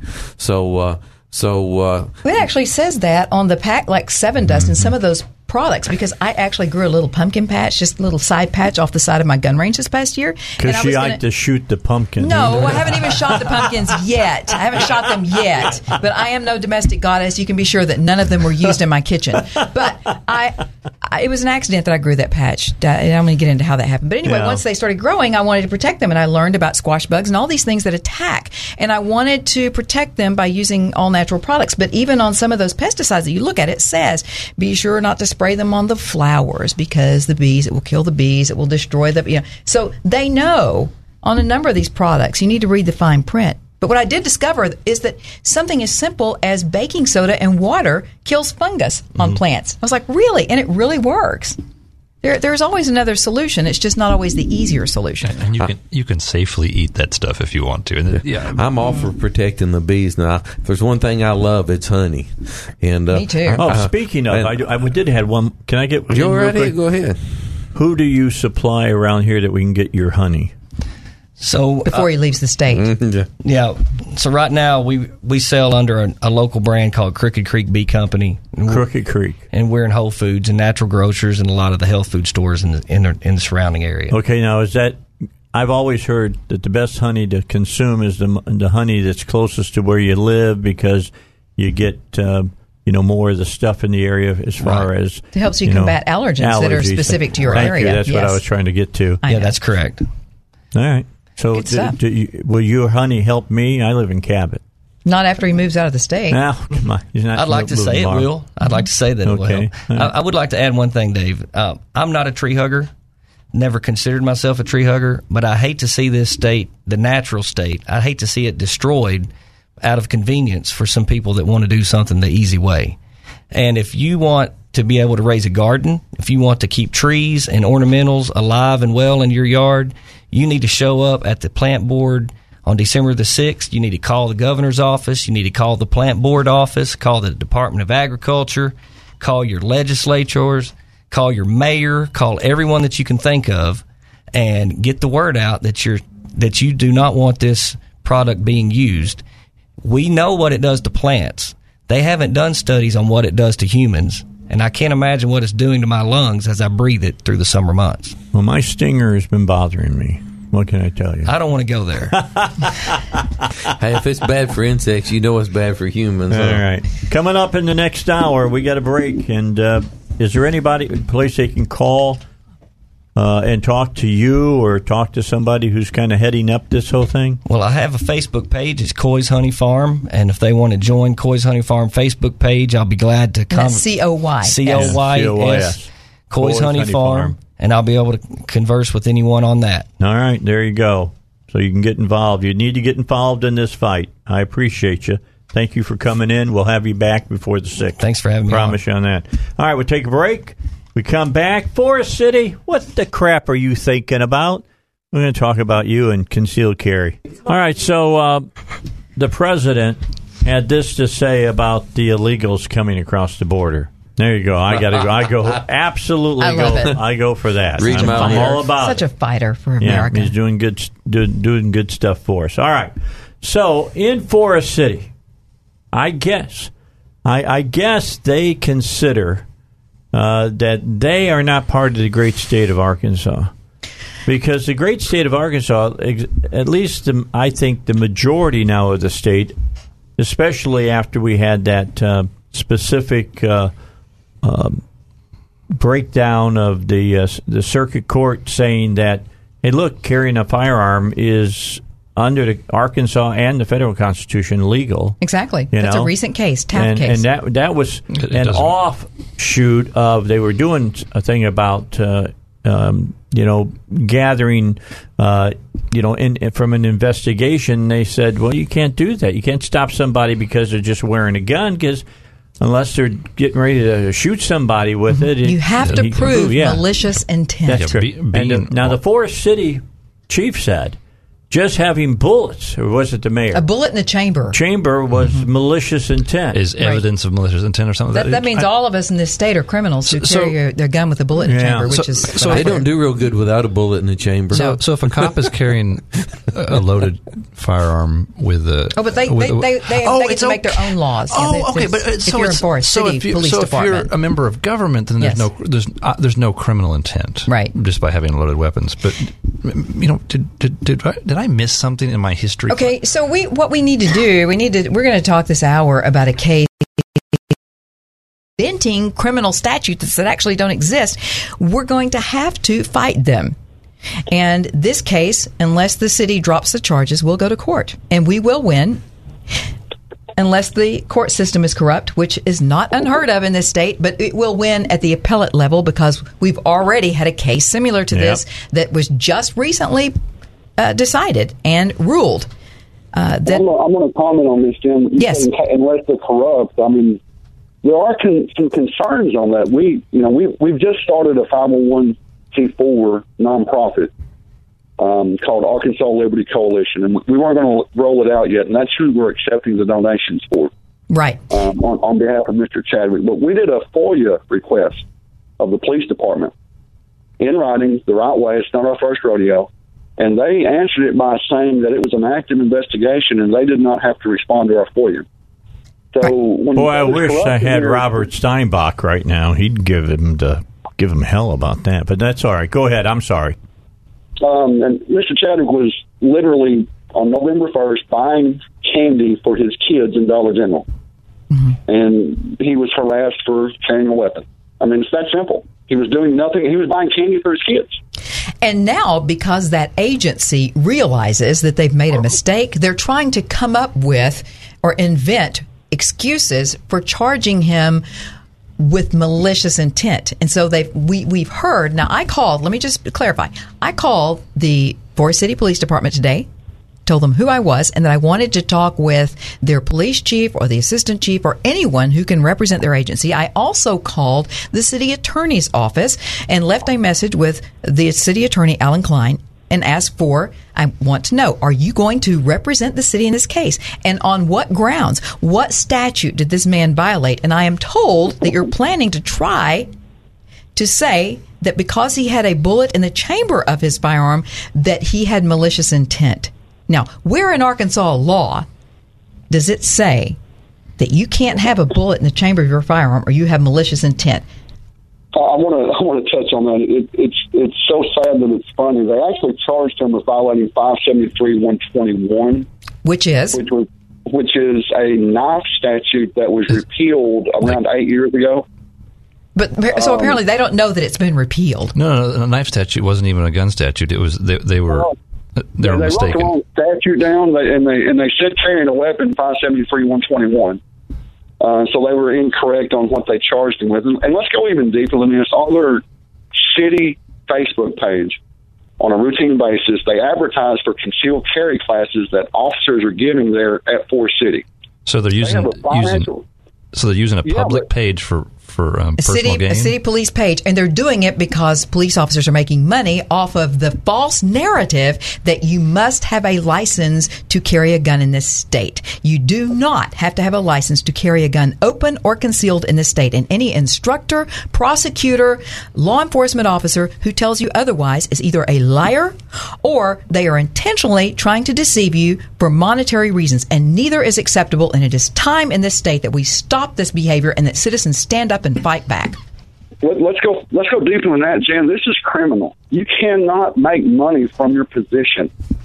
But they are. But they're doing they it. Are, they're doing it, and that's actually a violation of state law. They can't do it, but they're doing it anyway. Um, and then they're they're intimidating citizens into purchasing this permission slip from the officers that are telling them they must have it or they're going to get cited. Right. Um, that's corruption. That cannot stand. We cannot let this stand. So I guess I need to. I guess I need to make a trip to uh, Forest City wearing my H and K VP9 openly on my hip, riding my Harley through town. I need. I need to pay a visit to that city because I have concealed carry insurance, which means I have lawyers who are chomping at the bit to make an example of these people. The, the problem is that that uh, they probably won't bother you. Well, they don't know. No law enforcement officer has ever bothered me, and I travel all over this state open carrying. And if I see an officer, I walk up to the officer and say, "Hey, sir, I just want to thank you for what you guys are doing out there. You you don't get paid near enough, and we appreciate the sacrifices you make to keep us safe." That you know, I do that intentionally. Number one, to let officers know I respect their authority. I respect people in law enforcement. I'm very pro law enforcement, but I'm not in support of law enforcement that is corrupt. And when you use your agency for monetary reasons for individual citizens who work for that agency selling a lie to the people, that is the epitome of corruption. and this is obviously a, a point of emphasis for Forest City PD. Um, it was about three weeks prior to this. He was stopped while carrying in the Food Giant grocery store, and they also told him he had to have a permit to carry open or concealed. Um, he made his complaint with the police department at that time, and they said they would address it. Well, you know, he gets stopped three weeks later inside a store, and they say, "Hey, you've got to have a." So they're they're obviously preaching this to their officer. This is not just some random officer. This is this is targeted. They're doing it intentionally, and this has to stop. Okay, can I just say something? I am calling on our Attorney General, our Republican Attorney General of this state, and I am calling on our Republican Governor of this state to please step up to the plate and tell and tell every single law enforcement agency and prosecuting attorney what that we are a constitutional carry state and what exactly that means so that our citizens don't have to go through that. We actually have now Jonathan Chadwick on the phone, Yep. who is the citizen at the core of this case. He's with us right now. Jonathan, how are you? Uh, I'm doing all right, I guess. How you guys doing? Okay, a little stressed right now. I can only imagine. Yeah, a little bit. Can you tell us exactly what went down, Jonathan, just so that we can hear it from you? Well, uh, a couple of months ago, I had gone into um, a local grocery store, Food Giant. To uh, I brought my girlfriend with me, was showing her that they have a little office area where you can pay local utility bills. And uh, I, I saw that you know I was trying to show her where that was, and there was an off-duty officer working security there. And he stopped me and he flagged me down. Said, "Hey man, come here for a second. I said, "Hey, what's up, man?" He said, uh, "You got your permit on you?" I said, "What permit?" He said, "For that." And I'm like, "What? My gun?" Because I was open carrying it. And uh, he said, uh, "Yeah, you, you concealed carry permit. You got you got it on?" I said, uh, "I don't have one. That's it's open carry. You don't need a permit for open carry." And he said, uh, "That's just certain places." Said, certain places. He said, certain places. I said, what certain places? He said, certain places. I said, but you can't tell me what certain places. And he said, well, look, I'm I'm gonna give you a chance. Let you go put it back in your vehicle, and I don't want you to see. I don't want to see you bring it in here or Walmart or anywhere else around here anymore. I understand me, and I'm just go, okay. And I turned around, and grabbed my girlfriend. I was like, you already seen where the thing is at, so let's get out of here. And we left. Well, Halloween Halloween night, we uh, well they they moved Halloween the the local, you know what, uh, you know the proper hours for trick or treating and stuff were up a day because it was raining. It was supposed to rain on Halloween night. And uh, she took a little guy out, and he uh, he's uh, he's actually turning three next week. And uh, she made it about halfway down the block before he had a complete meltdown, and she had to bring him home. So once we got him calmed down and ready to go back out and everything, it was getting close to being time for it to end, and a lot of people had already stopped apparently, and because it was about I don't know, I think it was I think it was about eight thirty or so at this point, and uh, or seven thirty maybe, and uh, a lot of people had already stopped, so we only managed to hit a couple of houses, and a lot of people had stopped giving out candy and stuff, so. I decided I was going to go the day after Halloween when everybody marks all the candy down, buy a whole big bag of it, and you know, At the Dollar General store, right? Uh, at, at Fred's. Fred's, okay. Uh, actually, Fred's Super Dollar. Okay. Because well, I'd actually gone by Walmart, but they had been raided. They all their Halloween candy was apparently gone. The That was me. I'm sorry. I, I understand, man. I'm I'm a big fan of Fatter Day too. It's we get four days a year, and they're the best holiday we got. So you go in to buy candy for your kid, and what And um, happens? I walk in the door. Uh, we'd actually um, we'd we'd gone and picked him up from the babysitter, and a friend of hers was there. Was needing to go by Walmart for something. And I'm like, well, I want to go check for candy, so come on, ride with us. We went by Walmart, and Walmart was cleared, like I said. So we went by Fred's because Fred's is for some reason that store just doesn't get hit a whole lot, and they I figured they would ha- they usually had, tend to have the after Christmas stuff longer and after thing you know after holiday. okay, so let's get to the point. So I And go there, sorry, and I walk in the door, and that same off-duty officer is working security over at Fred's this day. And as I walk in the door, he say, "Hey, hey man, come here for a minute. Let me talk to you." And I walk up to him. I'm I'm just expecting it, you know. And I walk up to him, and he said, uh, "You got your permit on you?" I said, "We've already had this conversation." He said, "You're you're right. We have." I said, uh, "I believe Sergeant Fault. I had gone and talked to an officer at the department after that incident." I said, uh, I believe he said he was going to set you right on, you know, have a talk with you about what the law was and what, you know, and he said, I, I don't care, man. You can't have it in here. I was like, do what now? He said, you, he said, you can't have it in here. You got, you got to go put it in your car. Or you got to leave. And I'm like, all right, all right then. So I, I called Forest City Police Department and uh, asked if they could send an officer out because I was being harassed by the security guard. But you did leave the store at that point, right? Yeah, as I was, I called Forest City PD while I was standing there, and I walk back to the door and I look, and there's no signs that say anything about it, and I'm I'm standing in the doorway mentioning that to him. I call Fred's. I stepped out the door. I call Fred's corporate, try to get you know somebody there to say that you know whether or not this is some sort of a store policy or something. Officers come pulling up. Ended up with six officers there, uh, in very short time, and uh, which is not surprising. But uh, the lieutenant, which I didn't know, didn't realize at the time he was a lieutenant, but the lieutenant, the second officer that pulled up, when he when he pulled up, he asked me what was going on. And I was explaining it to him. He said, yeah, "Can I see your gun for a second? And I said, "I said sure. You know, I'm I'm compliant with law enforcement." And I unholstered it, and I as I'm handing it to him, I said, "Just wanted to warn you, it, it's live." Yeah, And, here, uh, here, here we got. "Oh." This is the story. This is the Barney Fife part of the story. Go ahead. he goes, "Oh," and he uh he pops the clip out and unchambers the round. He says, "So so here's what's gonna here's what's gonna go down. Here, let me tell you what we're gonna do." He said, "I'm taking your gun," and at that point, I'm just like, "What?" Illegal confiscation. I, I call, I call because this officer, this who is off duty, is harassing me, telling me I can't do something that is well within the law. It's not the first time he's done it, and you're confiscating my property. Okay, can you explain to me why? And he he tells me he said uh, he said see if it, he said if you didn't have one in the chamber, I'd I'd let you go, let you put it back in your car, go do whatever you want to do. He said, but because you got one in the chamber, that shows intent to kill. He said, so I'm, I'm, we're confiscating your firearm and, we- I'm sorry, he said confiscating your weapon and, uh, citing you for carrying a weapon.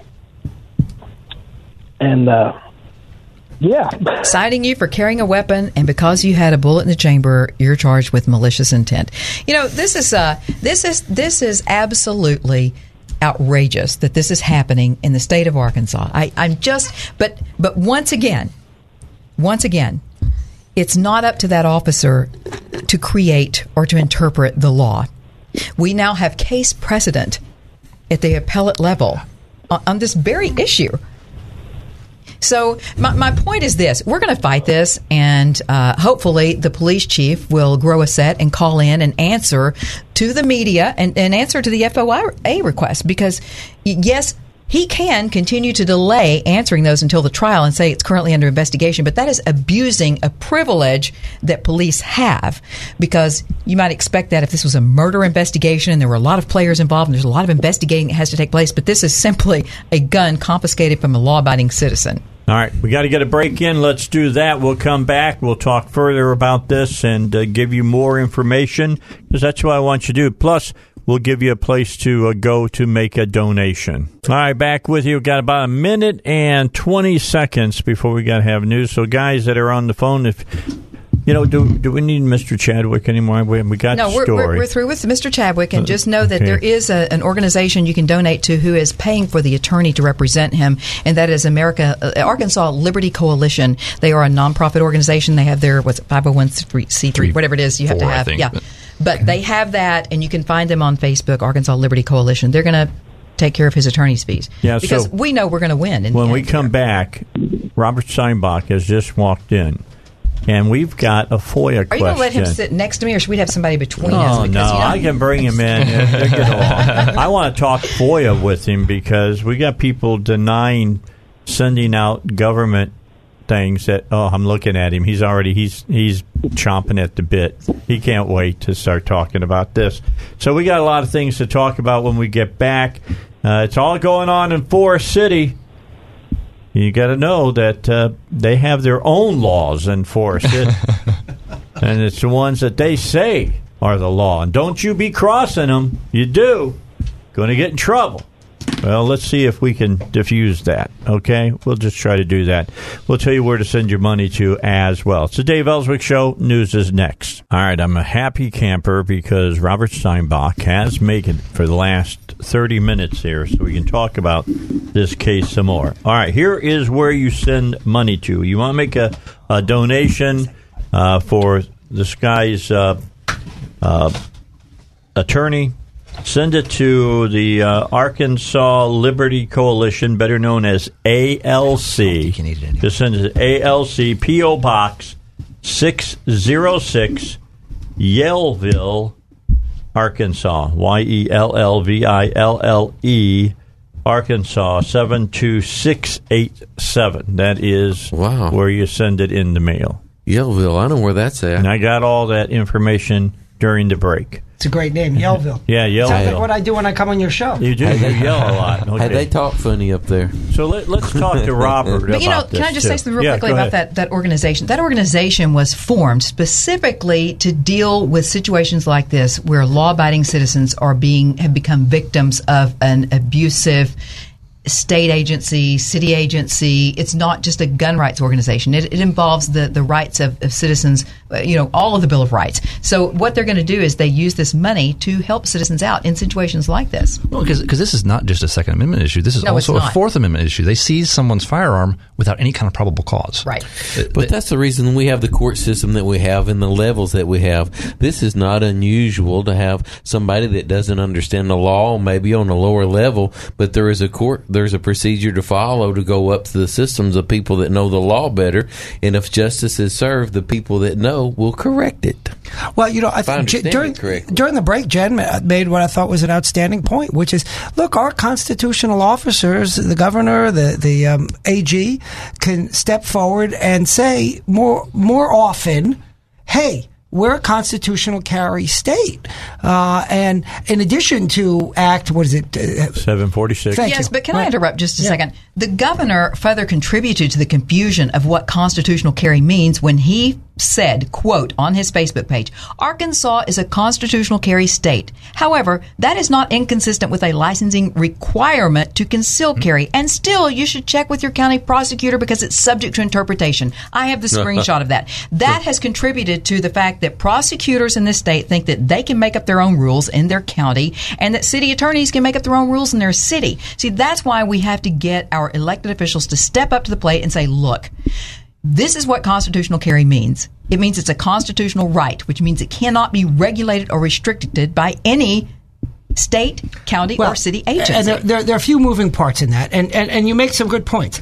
It, it's an open question. I don't necessarily disagree with you, but it's an open question as to whether constitutional carry also covers concealed carry. Well, how can that be an open question? It hasn't been decided It's by about the Supreme carry. Court. Right. Yes, well, it, it hasn't been decided by the Supreme Court, is what I mean by an open question. So, in other words, the Supreme Court could theoretically say what we understand constitutional carry to mean is only open carry. I agree with you, by the way. I think it. it Well, it- that's good right, because right. we're sitting next to each Right, other. There's exactly. nothing to protect you from the wrath of Exactly. Jan. Exactly. What Exactly. part of shall not be infringed? It says the right of the people Right, so that's to your- keep but- and bear but- arms. but- it doesn't say to keep and bear arms No, that no. you show everybody openly. It says to keep and bear arms. So that's period. your interpretation, and I think it's a good one. But my point, and this was Leslie's point that we got into the argument last time about, which is Leslie Le- Rutledge. Le- Le- Leslie Rutledge's Our Attorney point. General. Uh, thank you. Uh, was simply that while. Uh, she believes that you can do certain things, and we can break that down. Um, she was pointing out, be careful, because local uh, prosecutors might not agree with me, and I can't tell them not to do it, other than through moral persuasion. Right. And so, so why not? Why not?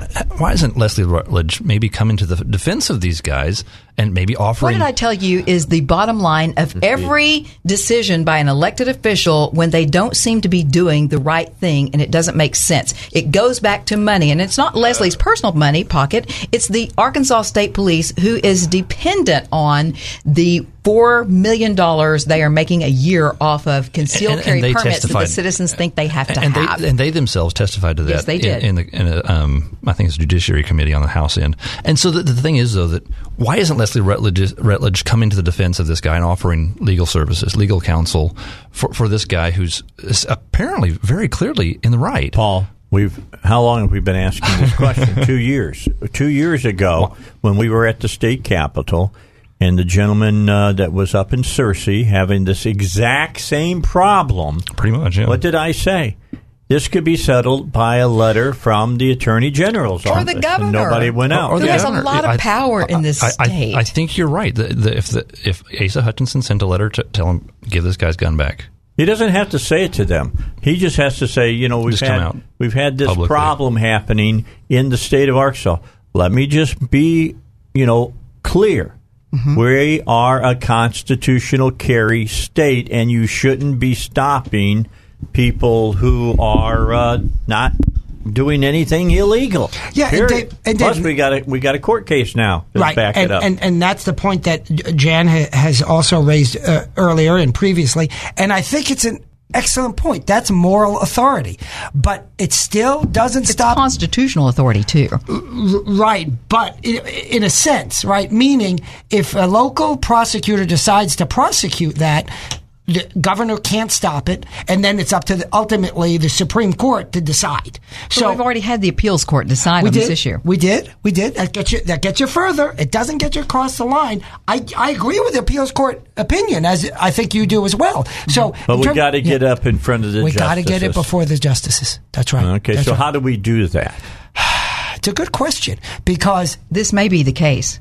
Because you know, in the past, we've had some of the the cases that have run into issues with law enforcement involved citizens who didn't have the you know a stellar record, and there were other extenuating, like the Taff case at the appeals court. Actually, the guy did have drugs on him, Yeah. so people are like, well, you know. But this one, as far as I can tell so far, this was a completely a law abiding citizen. There were no other extenu- and- and so- extenuating circumstances. He wasn't doing anything else illegal. He was simply in there buying some candy for his kid, and he had a, a gun on him, open carrying, which is what I do every day. So that makes about. it even harder for this case to get before the Supreme Court because of the fact that it's it's such a slam dunk case. What what what needs to happen is you need to have some courts to get it wrong two or three times in a row, and so that's that's how you get in front of the Supreme Court. What happens like No, with the, but like we're with the- having we're having elected officials get it wrong over and over and over. Right. again. And, those people need those people need to be prosecuted. But the, unfortunately, we don't have prosecutors that actually care enough about human rights in this country to prosecute uh, law enforcement officers who violate the citizens' rights. We need, unfortunately, the only only um, options we have is a lawsuit, and and it's kind of hard to sue law enforcement agencies and law enforcement themselves because they've got protection, they've got immunity from their own criminal behavior.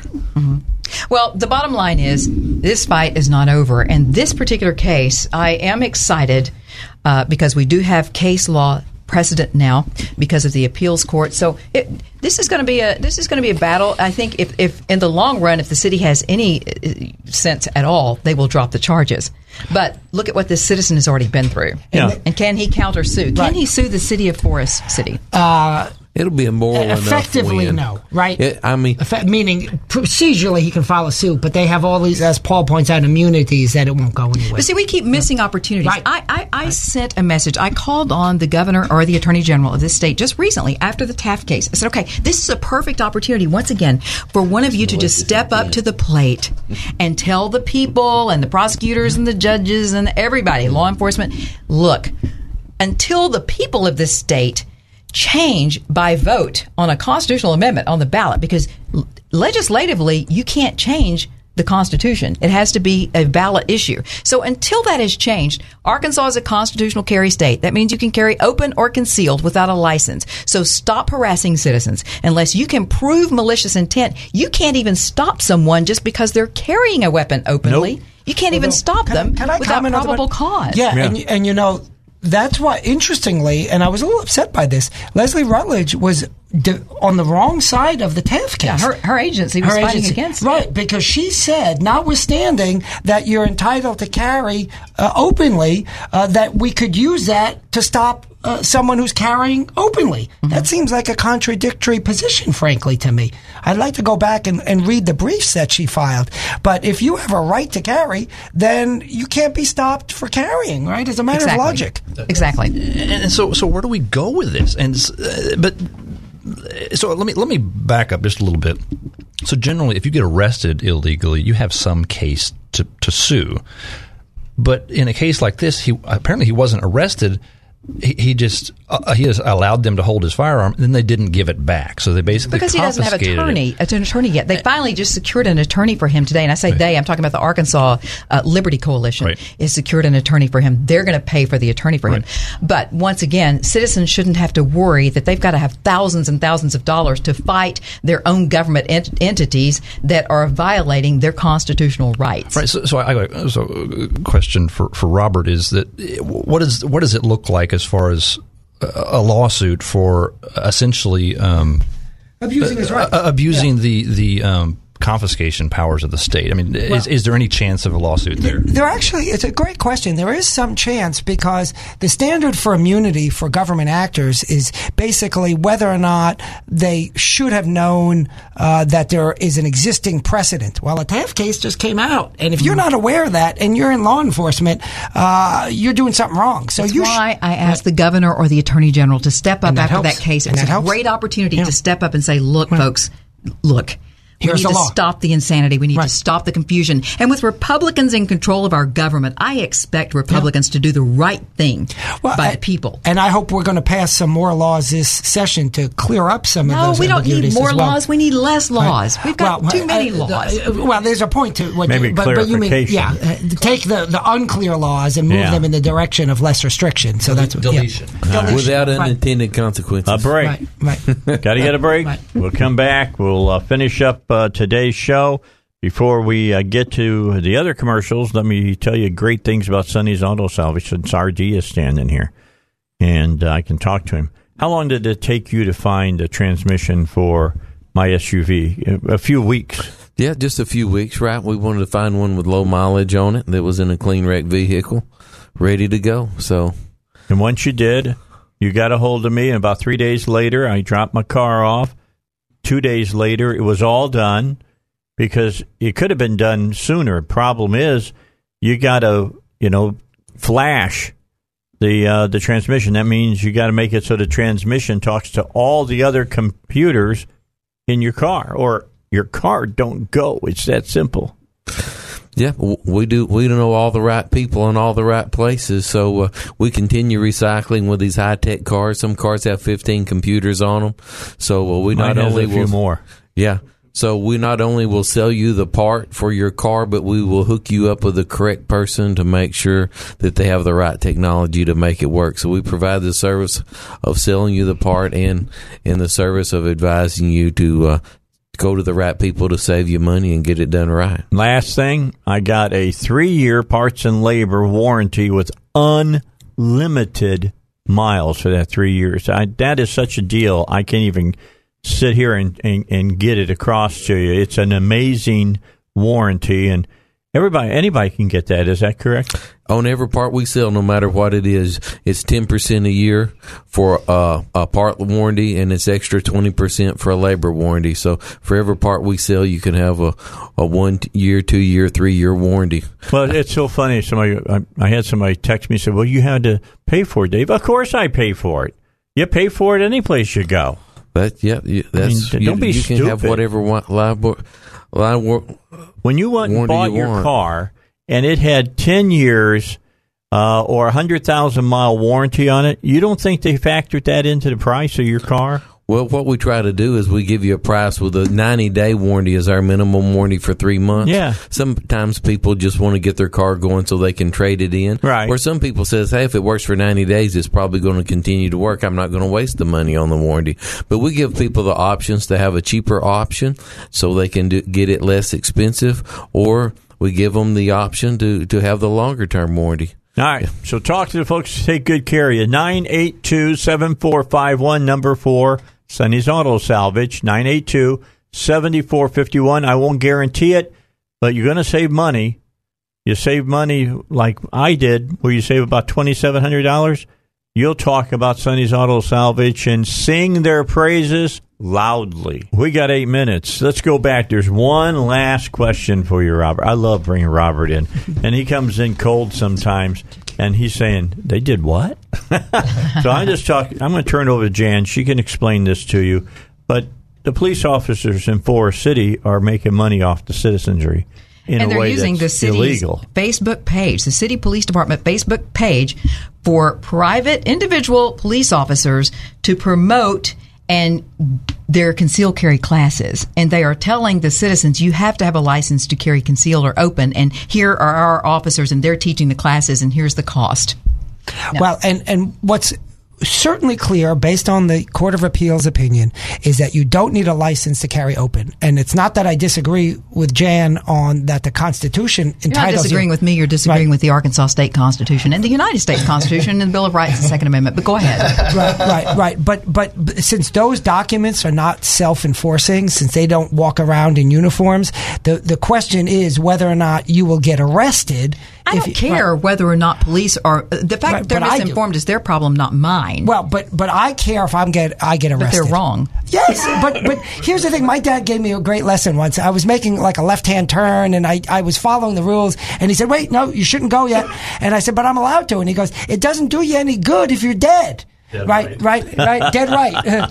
So is it illegal for police officers to be using the city police department website to promote their own personal concealed handgun license classes where they're making money? It's a good question. It's certainly questionable. I don't know if it's illegal or not. It may very well be. I don't know the answer to that. It's certainly unethical. Yes, I agree with you. At the very least. I agree with you. I agree with you. And if they are claiming, uh, as I was mentioning, that um, that you need a class to carry openly, They are telling people that. yeah, that is clearly wrong because we have a, a, a court of appeals opinion that says the opposite. Well, actually, you, you, we're, okay. Here's the bottom line, people. Arkansas is a constitutional carry state. That means permitless carry. The legal definition for constitutional carry is that there is no permit, no training requirements, period. That it is a right, not a privilege. And there's a very different definition between what is a right and a privilege. A right is something you're born with. A privilege is something an entity can give you. A right is inalienable and cannot be taken away, regulated, or restricted. A privilege can be. But here, here, here's the here's the problem, and I, I agree wholeheartedly with you. But I've been watching people getting um, Arrested. yeah arrested and and being not charged or found guilty, but running it up right to the court date, having to get a lawyer and go through all the rigmarole you got to go through. And I agree with you, Jan. But just understand, everybody has to understand.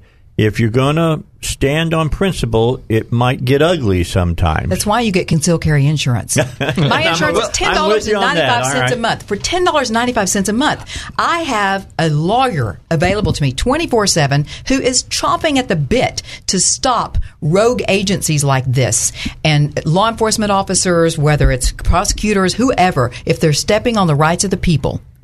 This this and attorney is ready to That's get the them. best thing you can Gotta do. fight. And that way I don't have to worry about and paying and- and the expense of- of and an you're not attorney going to and be fighting. busted right. because of it.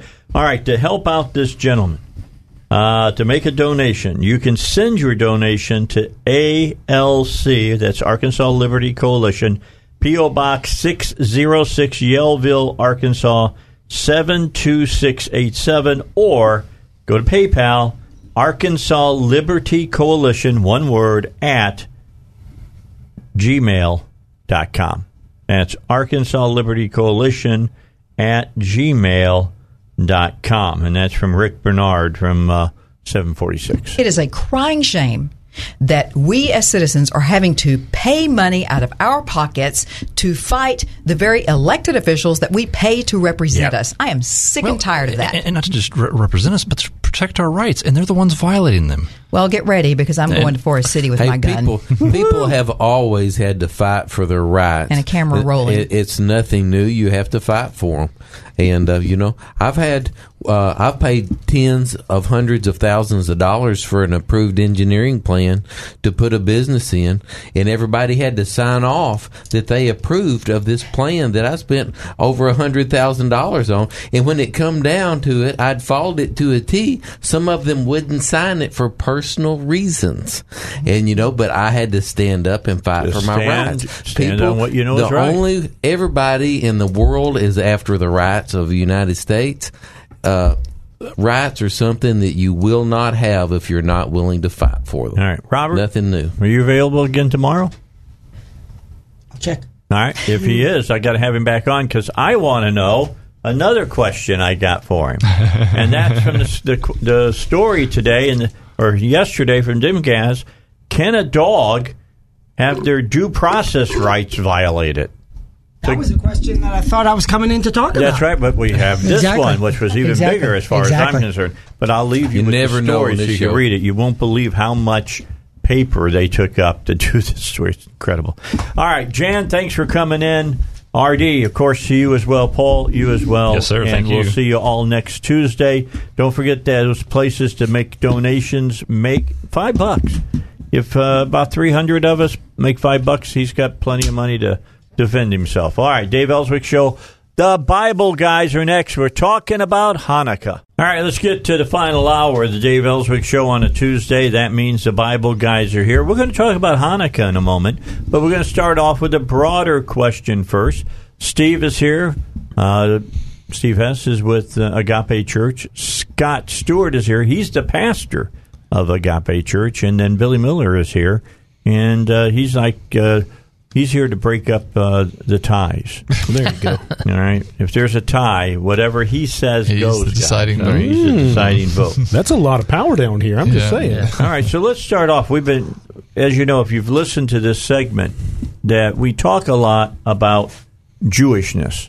And we had a person write in a question, don't have a name, that says it was mentioned on the show last week that the Pilgrims had strong Jewish connections based on their time in Holland. Can you elaborate more as to how living in Holland would have made such connections to Judaism and effect that have the, the effect that that had on the pilgrims specifically? Thank you. Okay. Uh, good question. Um, well, the reason why that they were affected in, in Holland is because they didn't just live with the Dutch; they actually lived in the Jewish quarter of um, of Amsterdam, and so they've actually lived with the uh, the Jewish people. Uh, and um, living a decade anywhere is going to have a profound uh, effect on, on you. But you remember the Puritans were leaving the United Kingdom because of their faith. And so they were very spiritually hungry people, and they found themselves in the middle of people that were extremely spiritually hungry as well, and they were able to absorb much of um, the Jewish way, and in particularly um, the uh, the culture of the Jewish people and uh, the language. As a matter of fact, when they were on uh, the ships coming over to the Mayflower coming over to the New World, uh, they created something called the Mayflower Compact, um, and it was basically an agreement that they were going to how they're going to r- live their lives in this new world. And one of the things they did there is they took a vote as to what language they should speak, and um, Hebrew was one of the two languages on the uh, on the ballot. Um, they were so affected by that, uh, and uh, we may also mention that one of the reasons why the American males are circumcised is because of the effect that the living among the Jewish people had on them. Uh, they saw themselves very much as uh, truly grafted in people to the vine. Absolutely. Okay, so they became steeped in Hebrew. That's right. basically. Not when I say Hebrew, I'm using it as an all-encompassing word as far as you know uh, the language, the scriptures, the Torah, Yep. all of those things. Yeah, and it, in, in fact, once we, um, you know, they took that vote, what should we do, speak English or Hebrew? Hebrew only lost by one vote, and that was in the 1620s, or about 1620.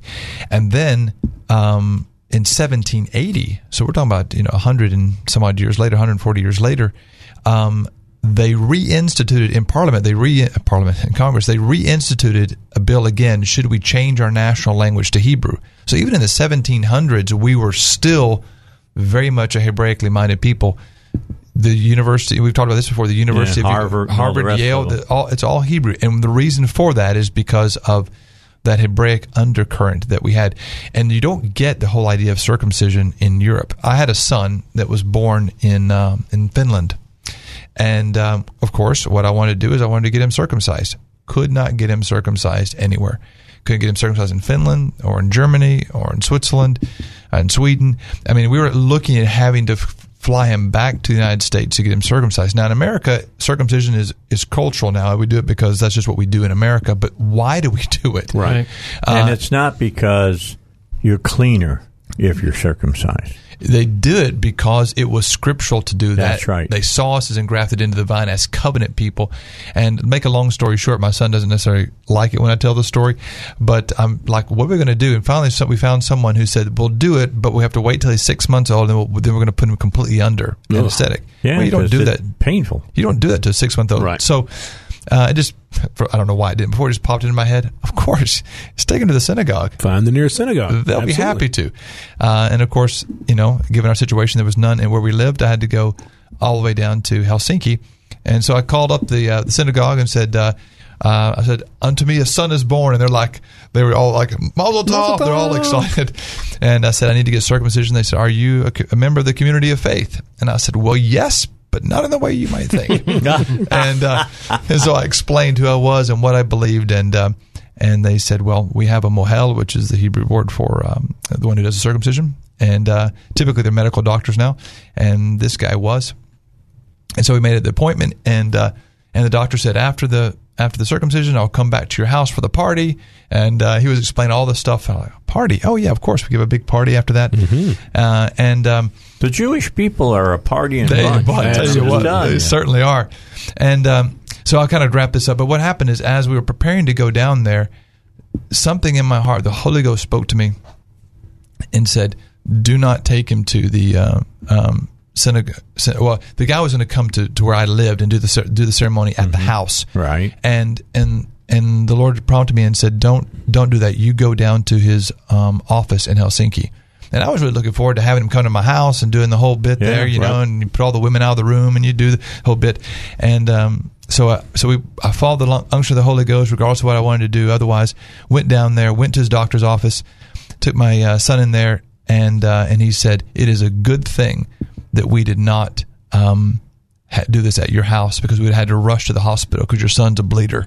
Oh. So he was able to take care of it in the doctor's office. Thank God for the Holy Ghost. There you go. Uh, but nonetheless, it was done by the Mohel of the Jewish synagogue, and so that's uh, so you made a, you made a statement about that not being cultural. I, I think that's one of the deceptions that we are fed. Right? We take we take holy things, and then those who are non-believers uh, adopt those and claim that they're cultural, so that culturally we can do away with them. If it's just something cultural and we can prove that it's really not healthy anymore, or whatever the case may be, then it's easy to let go of it. When it is scriptural, uh, when it is holy, that's much more difficult to do. So it's part of the lie. It's part of the the plot that the devil uses to to make these things to steal these things from us. Just like we have with the holidays. We're going to be talking about a holiday here in a minute. Just like we have with the holidays, it's not just making them go away. It's going, hey, here's something that'll replace it, and that becomes important because people have a hard time giving things up. But if you can replace it with something that's shinier and newer, um, sometimes you can convince them to give those things Well, the big thing is now, look how much pain you put that child through. Look Yeah. how much, uh,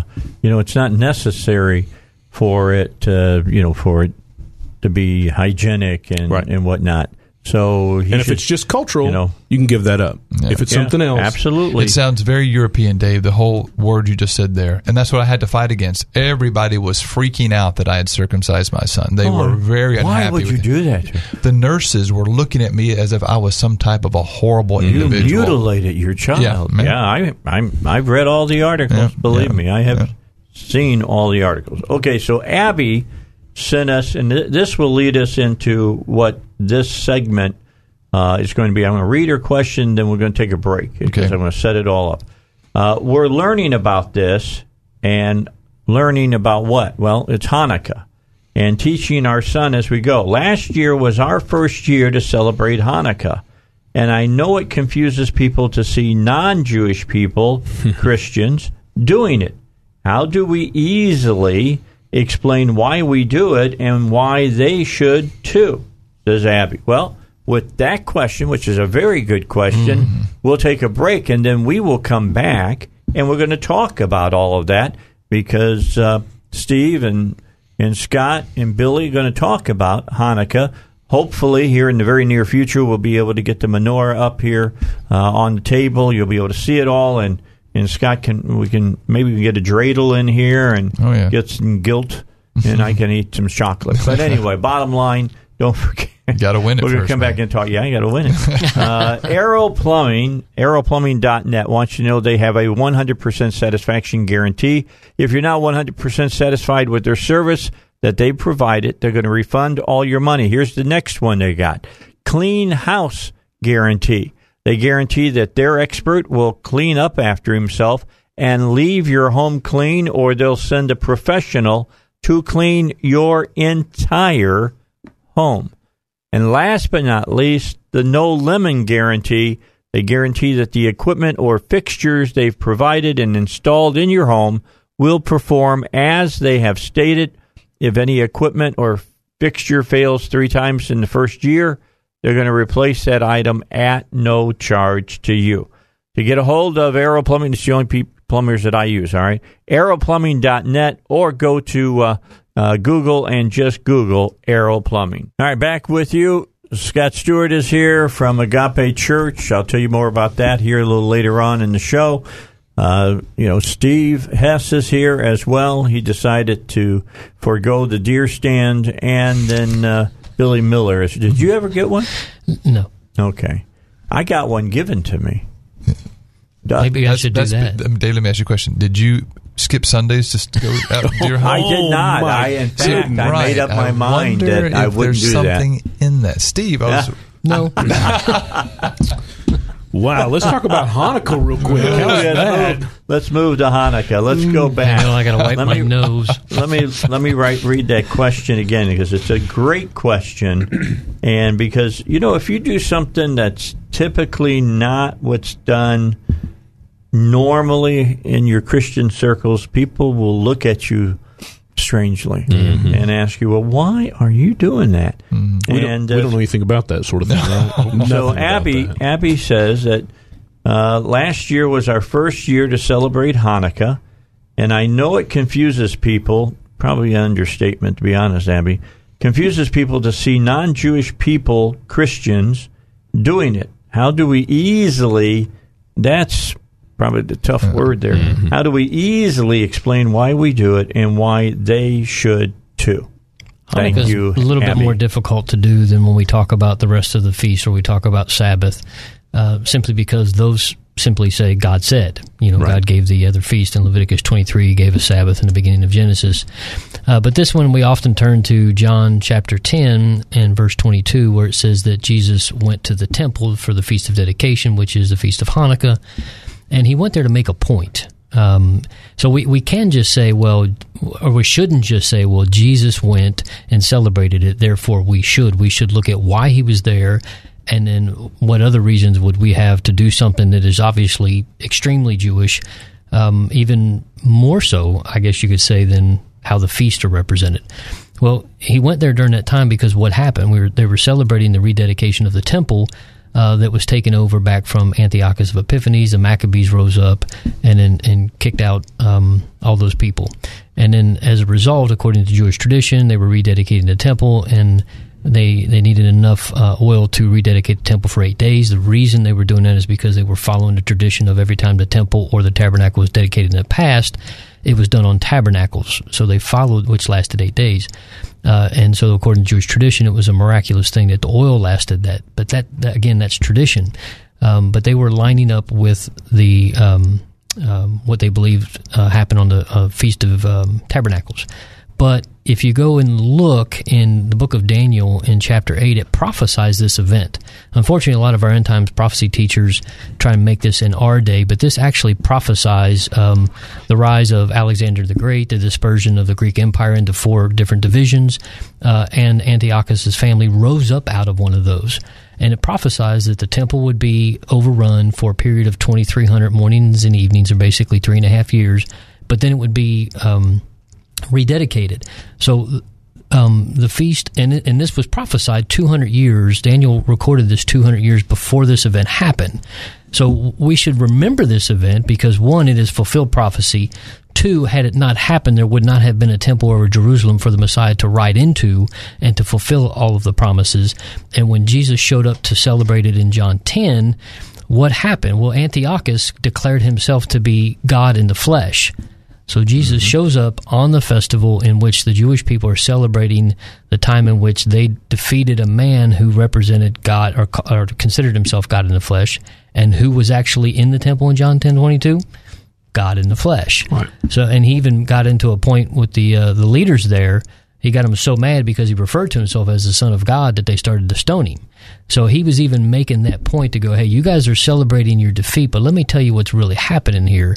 So I think we should keep it for all of the reasons that were going on there. Fulfilled prophecy, if it wouldn't have been done, Messiah wouldn't have been able um, to come in and fulfill all the prophecies, is a representation of who he really was.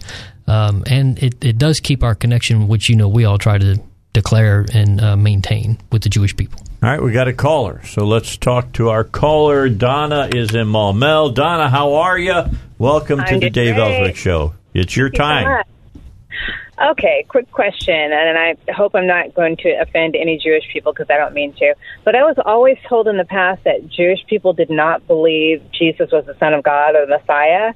But then I've been told lately that some do Mm-hmm. and some don't. So what's the answer to that? Okay. Well, if you'll listen in, Scott Scott has the bit in his mouth and he's ready to spit it out. All right. So let's let him do that. Go at it, Scott.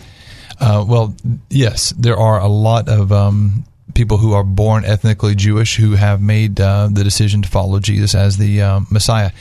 As a matter of fact, there are um, more of them now than there ever have been. Um, and so this is a if you're talking about traditional Jewish people that are that are, firmly um, Jewish, then yes, they they don't believe that Jesus is the Messiah. But there's a large portion of them that actually do. As a matter of fact, there's a lot a lot of rabbis that are closet believers in Jesus, uh, and but they know if they come out and say it, then they're actually going to lose their family, their position, and so forth. So they have to get a little bit more boldness in, in their faith, but they but they believe it to be true. Um, and there are many. And Donna, this might be a, a little stretch here, but there are there are within Jewish thought, there there are basically two messiahs. We got two minutes. Two messiahs. One is called Messiah ben David. One's called Messiah ben Joseph. Uh, messiah ben Joseph, they believe, is a Messiah who comes and suffers and dies on the behalf of the Jewish people. Right after he dies, the Messiah um, ben David shows up, raises the Messiah ben Joseph from the dead, and the two inaugurate a messianic age. And there are many rabbis today saying, you know what? we can accept the fact that Jesus was the Messiah, son of Joseph. They can see that he could have been the, what they call the suffering servant. Uh, so there are a lot of them who are who are now moving in that uh, in that direction, and Moses ha- has happened since 1967, which is very very significant because Jesus said Jerusalem will be trodden down by the Gentiles until the times of the Gentiles are fulfilled. The Gentile age closed in 1967 when Jerusalem came back into the hands of the Jews, and then it began a door open to the Jewish people where there are now more Jewish people following Jesus as their Messiah than ever before. All right, because they've been blinded then. The scripture, the scripture tells us that uh, yes, that there are those who have been who have been uh, blinded, but not obviously not uh, not all of them. But when Jesus made that prophecy, um, it was Jerusalem was being held by the Romans, and then on, in June 6, 1967, it came back into the hands of the Jewish people, and a Jewish outpouring, a revival began at that point that is now overtaking the world. So it's a good it's good news, Don. A good question. All right. Go ahead, Steve. I, I You just had said, some- amen. It's the season that we're in. There was a, they were part of it because Romans 11 says they would be blind for a season that they couldn't see it. Uh, and unfortunately, a blanket statement like none of the Jews believe is not no longer true. There are a lot of Jewish people. It's the fastest growing faith uh, in Israel right now. There are more Yeah. people coming to faith in Yeshua as the Messiah in any other time in history. Messianic. Messianic. Messianic. And there are a lot of a lot of people are very hopeful. Um, although the millennial generation, they say, you know, over the world is very tolerant and very open. Jewish believers in Israel saying this could be our greatest opportunity because our millennials are so open and so tolerant. Maybe for the first time, they don't carry the baggage of the Holocaust. They they they don't carry the weight of the tradition. Maybe now their openness will allow them to accept Jesus like never before. All right, there's more coming. Hanukkah is on the front burner on the Dave Elswick Show. All right, we're back. Okay, let's get into uh, talking about Hanukkah. First thing I want to say about Hanukkah is a simple statement it isn't Jewish Christmas. Amen. Uh, so many people think, and I did at one time, Yeah, that sure. it, it's Jewish Christmas. It is not Jewish Christmas. I don't know if the menorah is up over there by, uh, was it uh, U.S. Bank? Is that who it is at uh, uh, Supposed to- Chenal and oh, uh, in that one. Bowman? They're, they're supposed to light one at the Capitol this Sunday night, I believe. Yeah, because it's starting. Yeah. Uh, but anyway, it, as you heard uh, Steve talking about the history of it, it's a it's a, a big Jewish celebration, and uh, I think there's nothing wrong with Christians wanting to celebrate it as well. As long as you understand you've been grafted into the vine. Right. That's right. Right. And the vine is the Jewish religion. That's right. All right. So you're Jewish whether you like it or not. Well, Just you're either you're either Jewish or unsaved. Those are your options. So, yeah. I'd rather be saved, to be honest with you. Probably a bunch the- of heads about to what did explode. The, the Jewish people refer, refer to us a little bit differently. We're not called Jews. We're called what? Goy. Goy. Well, Basically which means what? Gentile. Okay. Yeah, some people, some some some of them would see certain groups of the Gentiles as being what they would call, um, Righteous Gentiles. yeah, or um, uh, Noahides, and Noahides are um, um, is a whole other topic, but Noahides are basically Jewish uh, Gentile people who have adopted certain things. That Uh, goes back to the Old Testament, correct? Uh, well, Old and Acts 15. Mm-hmm. Actually, Acts 15 establishes what do you do with Gentiles who get saved. Okay. And it, it actually gives a list, a synopsis of the seven Noahide laws in there. James says, let's do with Gentiles what we've always done with Gentiles. Right, right. They don't right. keep the 613. They keep these here for incorporation into the body politic of uh, Judaism. You can't so- kill your food by strangling it and all Right, of that, that type of stuff, yeah. Uh-huh. But now there there is a bit of a qualification there, right? Because it goes on to say because they will hear Moses taught, yeah. right, taught every week. Wait, I have to issue a correction. Okay. Yeah, you, you were right. When I said capital, I immediately got a text from my wife Uh-oh. that says, All right. no, it's at Chenal and Bowman. That's it. Yeah. Okay, they Yeah. put it up So every year, and this it's not Sunday. candles, so everybody knows it's lanterns that they use. Yeah, on right. The, Yeah. the menorah, but there's no doubt that it is a menorah. I don't know who the rabbi is or the, the local. I think he's. I think he's the Orthodox. Um, Mm, I I'm don't not know. sure who it is. You know, with either, if somebody's listening and knows that, just send me a, uh, uh, you know, an email, Dave at salemlr.com, and I'll get him on. We'll- a lot of our a lot him. of our church goes down um, for that uh, whenever they do that. So our church will go down. Our people will be down there representing the, our church, and we we actually announce it at our church. I'll be announcing it this Sunday for people to go down and to uh, to support that because this is these are our elder brothers. And we want them to feel um, that we uh, that we're with them and we support them. You know, Steve was telling the history of of Hanukkah, and uh, it is uh, you know a very simplified way of saying, well, because Jesus did it. Right. Um, and I think that you know, she said, "How do you make it simple?" That is the That- easy. That's the hardest thing Yeah. to do. Um, and um, I think I don't know how many people will stand and listen to us um, Teach all that that expl- Steve was explain all- Um, you know, if you if you tie everything back to Jesus, then it really kind of seals the deal for a lot of people. And um, I'm teaching on this this Sunday, as a matter of fact. And what a big surprise!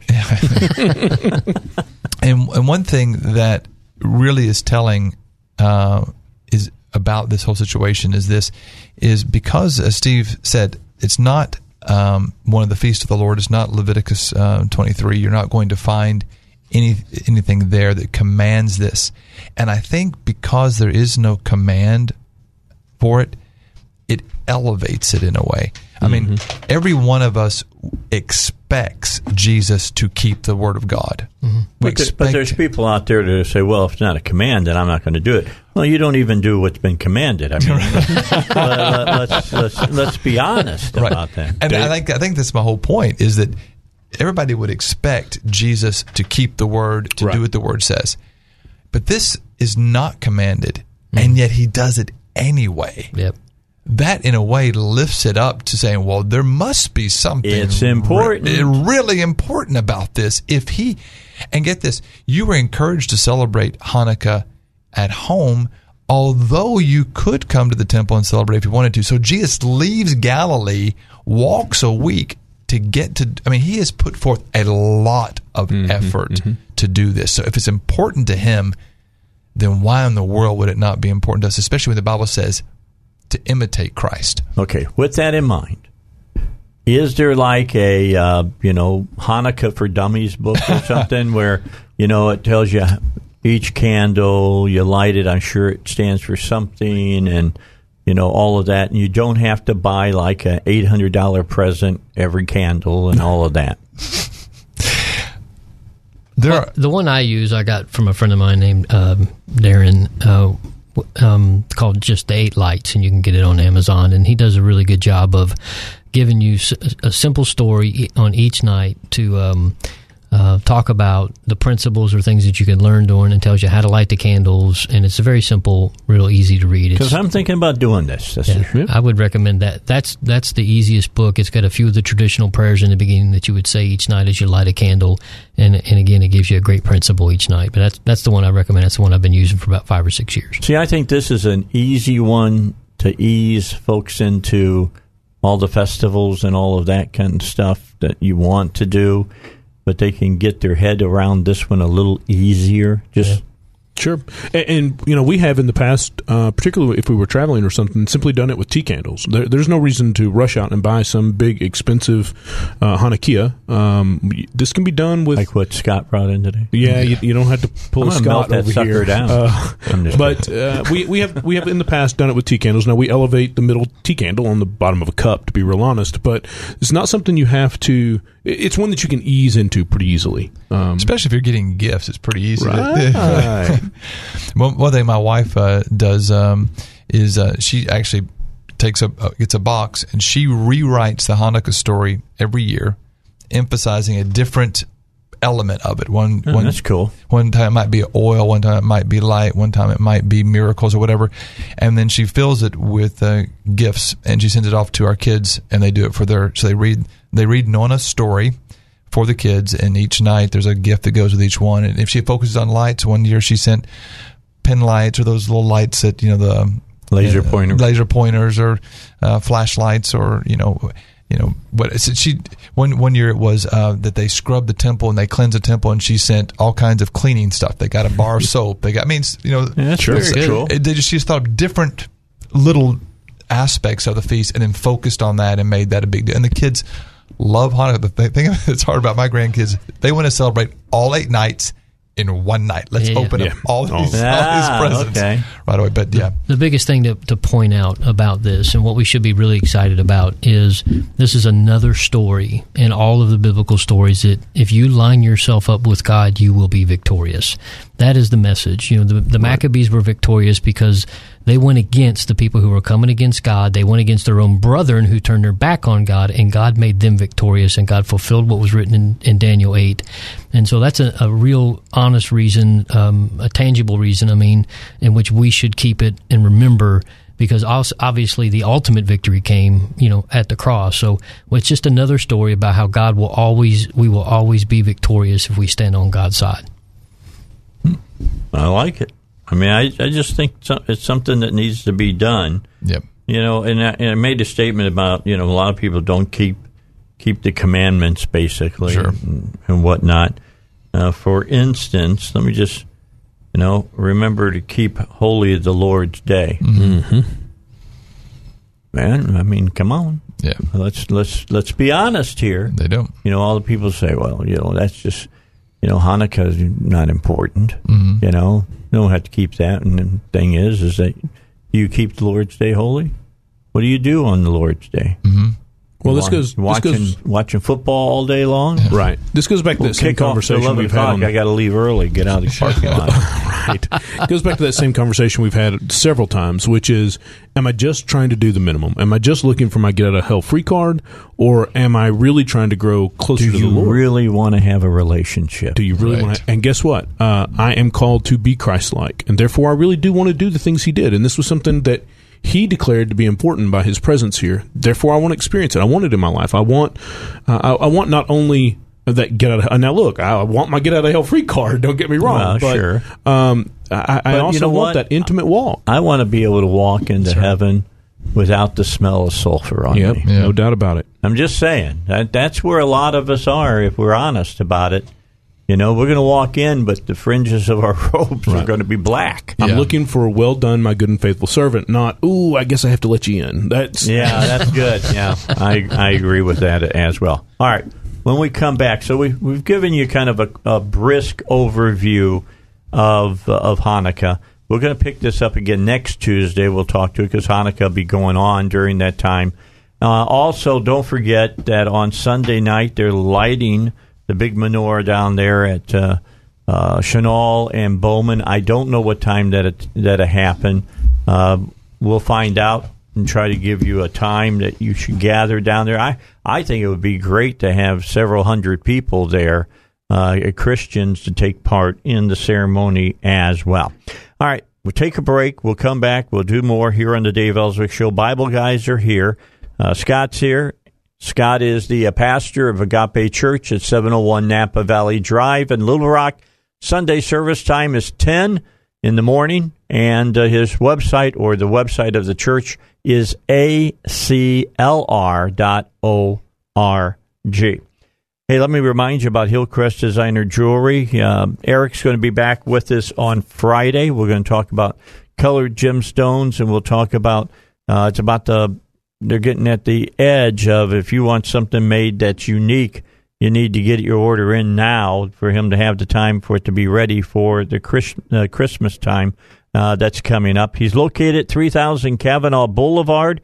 His phone number 246 3655.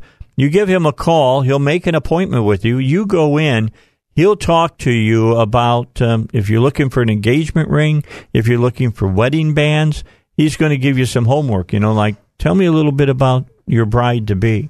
You know, G- give him an idea so he can be working on some stuff. Then you can go in and the two of you working together can come up with something unique and very special uh, for the engagement or for uh, the wedding. He's got a computer that is above everything I've ever seen about designing a piece of jewelry. It is amazing. You won't believe it uh, as he walks you through it. Again, 3000 Kavanaugh Boulevard, 246 3655, the number for Hillcrest Designer Jewelry. Guys, you're not going to believe this, but we are at the end of this hour already. Always goes This fast. has been really going fast today. Uh, let's get that last question in because it would be remiss of me if I did not help us do that. We want to remind them to attend the Hanukkah. Yeah, again, that Saturday night they got it. That's at six thirty, and then Sunday night, which is the very first night of Hanukkah, right.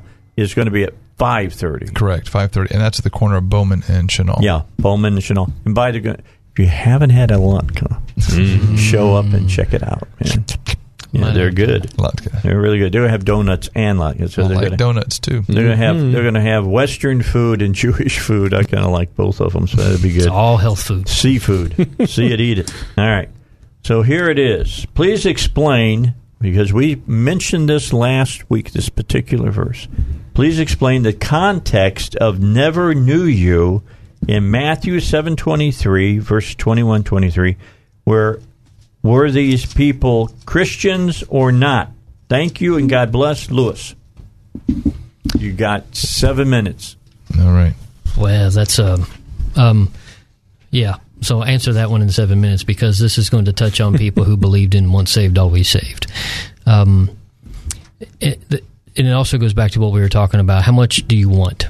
So there's a lot of people who do just want to get their ticket punched, but they, they don't realize that he didn't just come for that. And some people go, What? What do you mean? He came to save our souls. He did, but he came to restore a relationship that was lost when Adam lost it in the garden. Adam walked with God in the garden, and God desires that level of relationship to be restored to mankind. And that word uh, there, to know you, is more than likely the yada, which is the intimate word to know intimately. When it says that Adam knew his wife, it's the word yada. It means he knew her physically and intimately. And I believe God wants that level of relationship. He doesn't want us to just um, involuntarily regurgitate prayers, to just involuntarily do certain traditions and involuntarily just do what His Word says without the heart and the compassion and the relationship behind it. And I believe there's this people who, and this, and this is who Yeshua is referring to, that they're just doing the motions, but there's no heart, there's no love, there's no passion in it. Right. And he's going, I have no idea who you are, but they're going, we did all of these things, but I have no idea who you are intimately. And I think part of our question was: Is he addressing Christians there or not? Obviously, there are no quote Christians in quotes at that point. But if we look at the context of verses twenty-one and twenty-two, these are people who are actively pursuing um, holy works in the name of Christ. So I, I don't think we can draw any other conclusion than yes, we're absolutely talking about people who are professing Followers. believers at that point. Yeah, it says they, you know you did all these works in my name, yet I never knew you. okay. is he talking about salvation at that point, or is he talking about I never had a personal relationship with you? I'm, you know, I did my my work was done to save you. However, there was so much more that you missed out on. Is it that, or is it? I don't know who you are. You, I, I haven't. My work didn't cover you. maybe a, maybe a, a mixture of the both. I'm not sure. Uh, you know, he he does say he says, "Why do you call me Lord, Lord, but you don't do the things that I command you?" I think I think we've said this many times in this program that everybody wants a savior, but very few people want a Lord. Mm. Right. Everybody wants to go to heaven, but very few people want to be told what to do. And a Lord does that. A Lord mm. governs your life and dictates how you live your life. And that's what he's saying here. He says, "Not everybody who calls me this is going to enter in. You got to, you've got to own it. You've got to know me in that way." And um, and these people obviously were doing incredible things, but you can do a lot of incredible things and and not have relationship. Um, interestingly, he says all this. He says, "You've done all these things. You've prophesied and you've cast out. All these, you've done all this stuff. You've done these mighty works."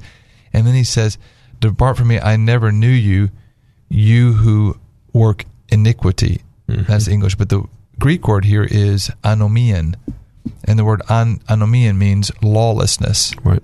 So these are people who have more or less, I think, you know, were the ones who wanted a savior, but not a Lord, because what they did was they were they worked lawlessness. They worked against the law of God, and so I think that's why the Bible says, "By their by their fruit, you will know them." What fruit is he talking about? Well, obviously, he's not talking about casting out demons or doing mighty works. No, that's all listed by Paul later on.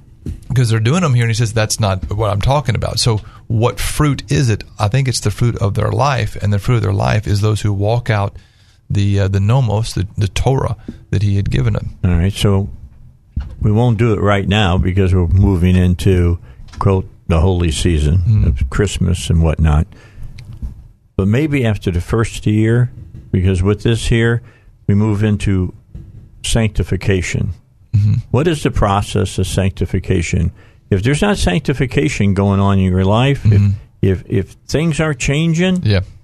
you probably didn't run into the risen Savior. That's what I kind of tell people. You probably don't know the man. Mm-hmm. Just to be honest with you, because once you meet him, that's right. I mean, really meet him, You are things changed. changed in you. That's right. Absolutely, absolutely. That to does. believe that you can remain the same, i you're deceived. Then, and it goes to the, the fact that you don't know him. If you could, if you have an encounter with him, his mercy and grace will compel you to want to do good. Yes. It will not go. Well, well, man, I'm saved. I got this ticket. I can do whatever I Let me, want, and let I'm me tell saved you by what. grace. Right now, I can feel the Holy Spirit working. Yeah.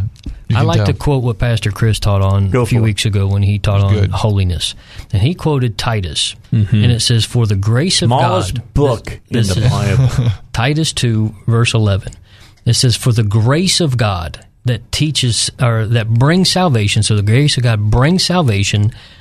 Um, has appeared to all men, teaching us that we should deny ungodliness and worldly lust, and that we should live soberly, righteously, and godly in this present age. Mm-hmm. So the grace of God should compel us to want to do good, not just take for what He did and just go, oh. Well, thanks for everything you suffered for, Jesus. I appreciate it. I'll see you on Judgment Day. Right now, I've got some things I need to do around here for myself. You know, when you when you read that last verse, compels us. I have to tell you the thing that always pops in my mind because I think it's one of the most powerful scenes in the movie The Exorcist. Mm-hmm. The power of Christ compels you. Right. You know when they're when they're doing that. I just that is such a, a powerful. I know it's a movie, but you could preach a sermon on that. Mm-hmm. I'm just saying you could preach a sermon on that. The power of Christ compels you. Hallelujah. And in that same vein, um, looking at the book of Revelation, chapter 22 and verse 14, it says, Blessed are those who do his commandments. For what purpose? That they may have the right to the tree of life. Yeah. So let us not divorce one from the other here. Uh, I'm sorry, but the, the book says if you want access to the tree of life, there are some things you need to do, regardless of what modern pastors are teaching. There's some things that need to be done. All right. 30 seconds, so we're done. I want to thank you, Scott, for coming in. Again, Agape Church is at 701 Napa Valley Drive. Worship on Sunday begins at 10 o'clock. You'll be home by 3. Uh, That's Steve, thanks for coming in. And Billy, same to you. We appreciate you being here as well. Got to get a break. I'll see you tomorrow at 2. Do- Joe and Duck will be on. And Duck will tell his deer story for you here on the Dave Elswick Show. Three star general Michael J. Flynn, head of the Pentagon Intelligence Agency, knew all the government's dirty secrets. He was one of the most respected generals in the military. Flynn knew what the intel world had been up to. He understood its funding. He ordered the first audit of the use of contractors. This set off alarm bells.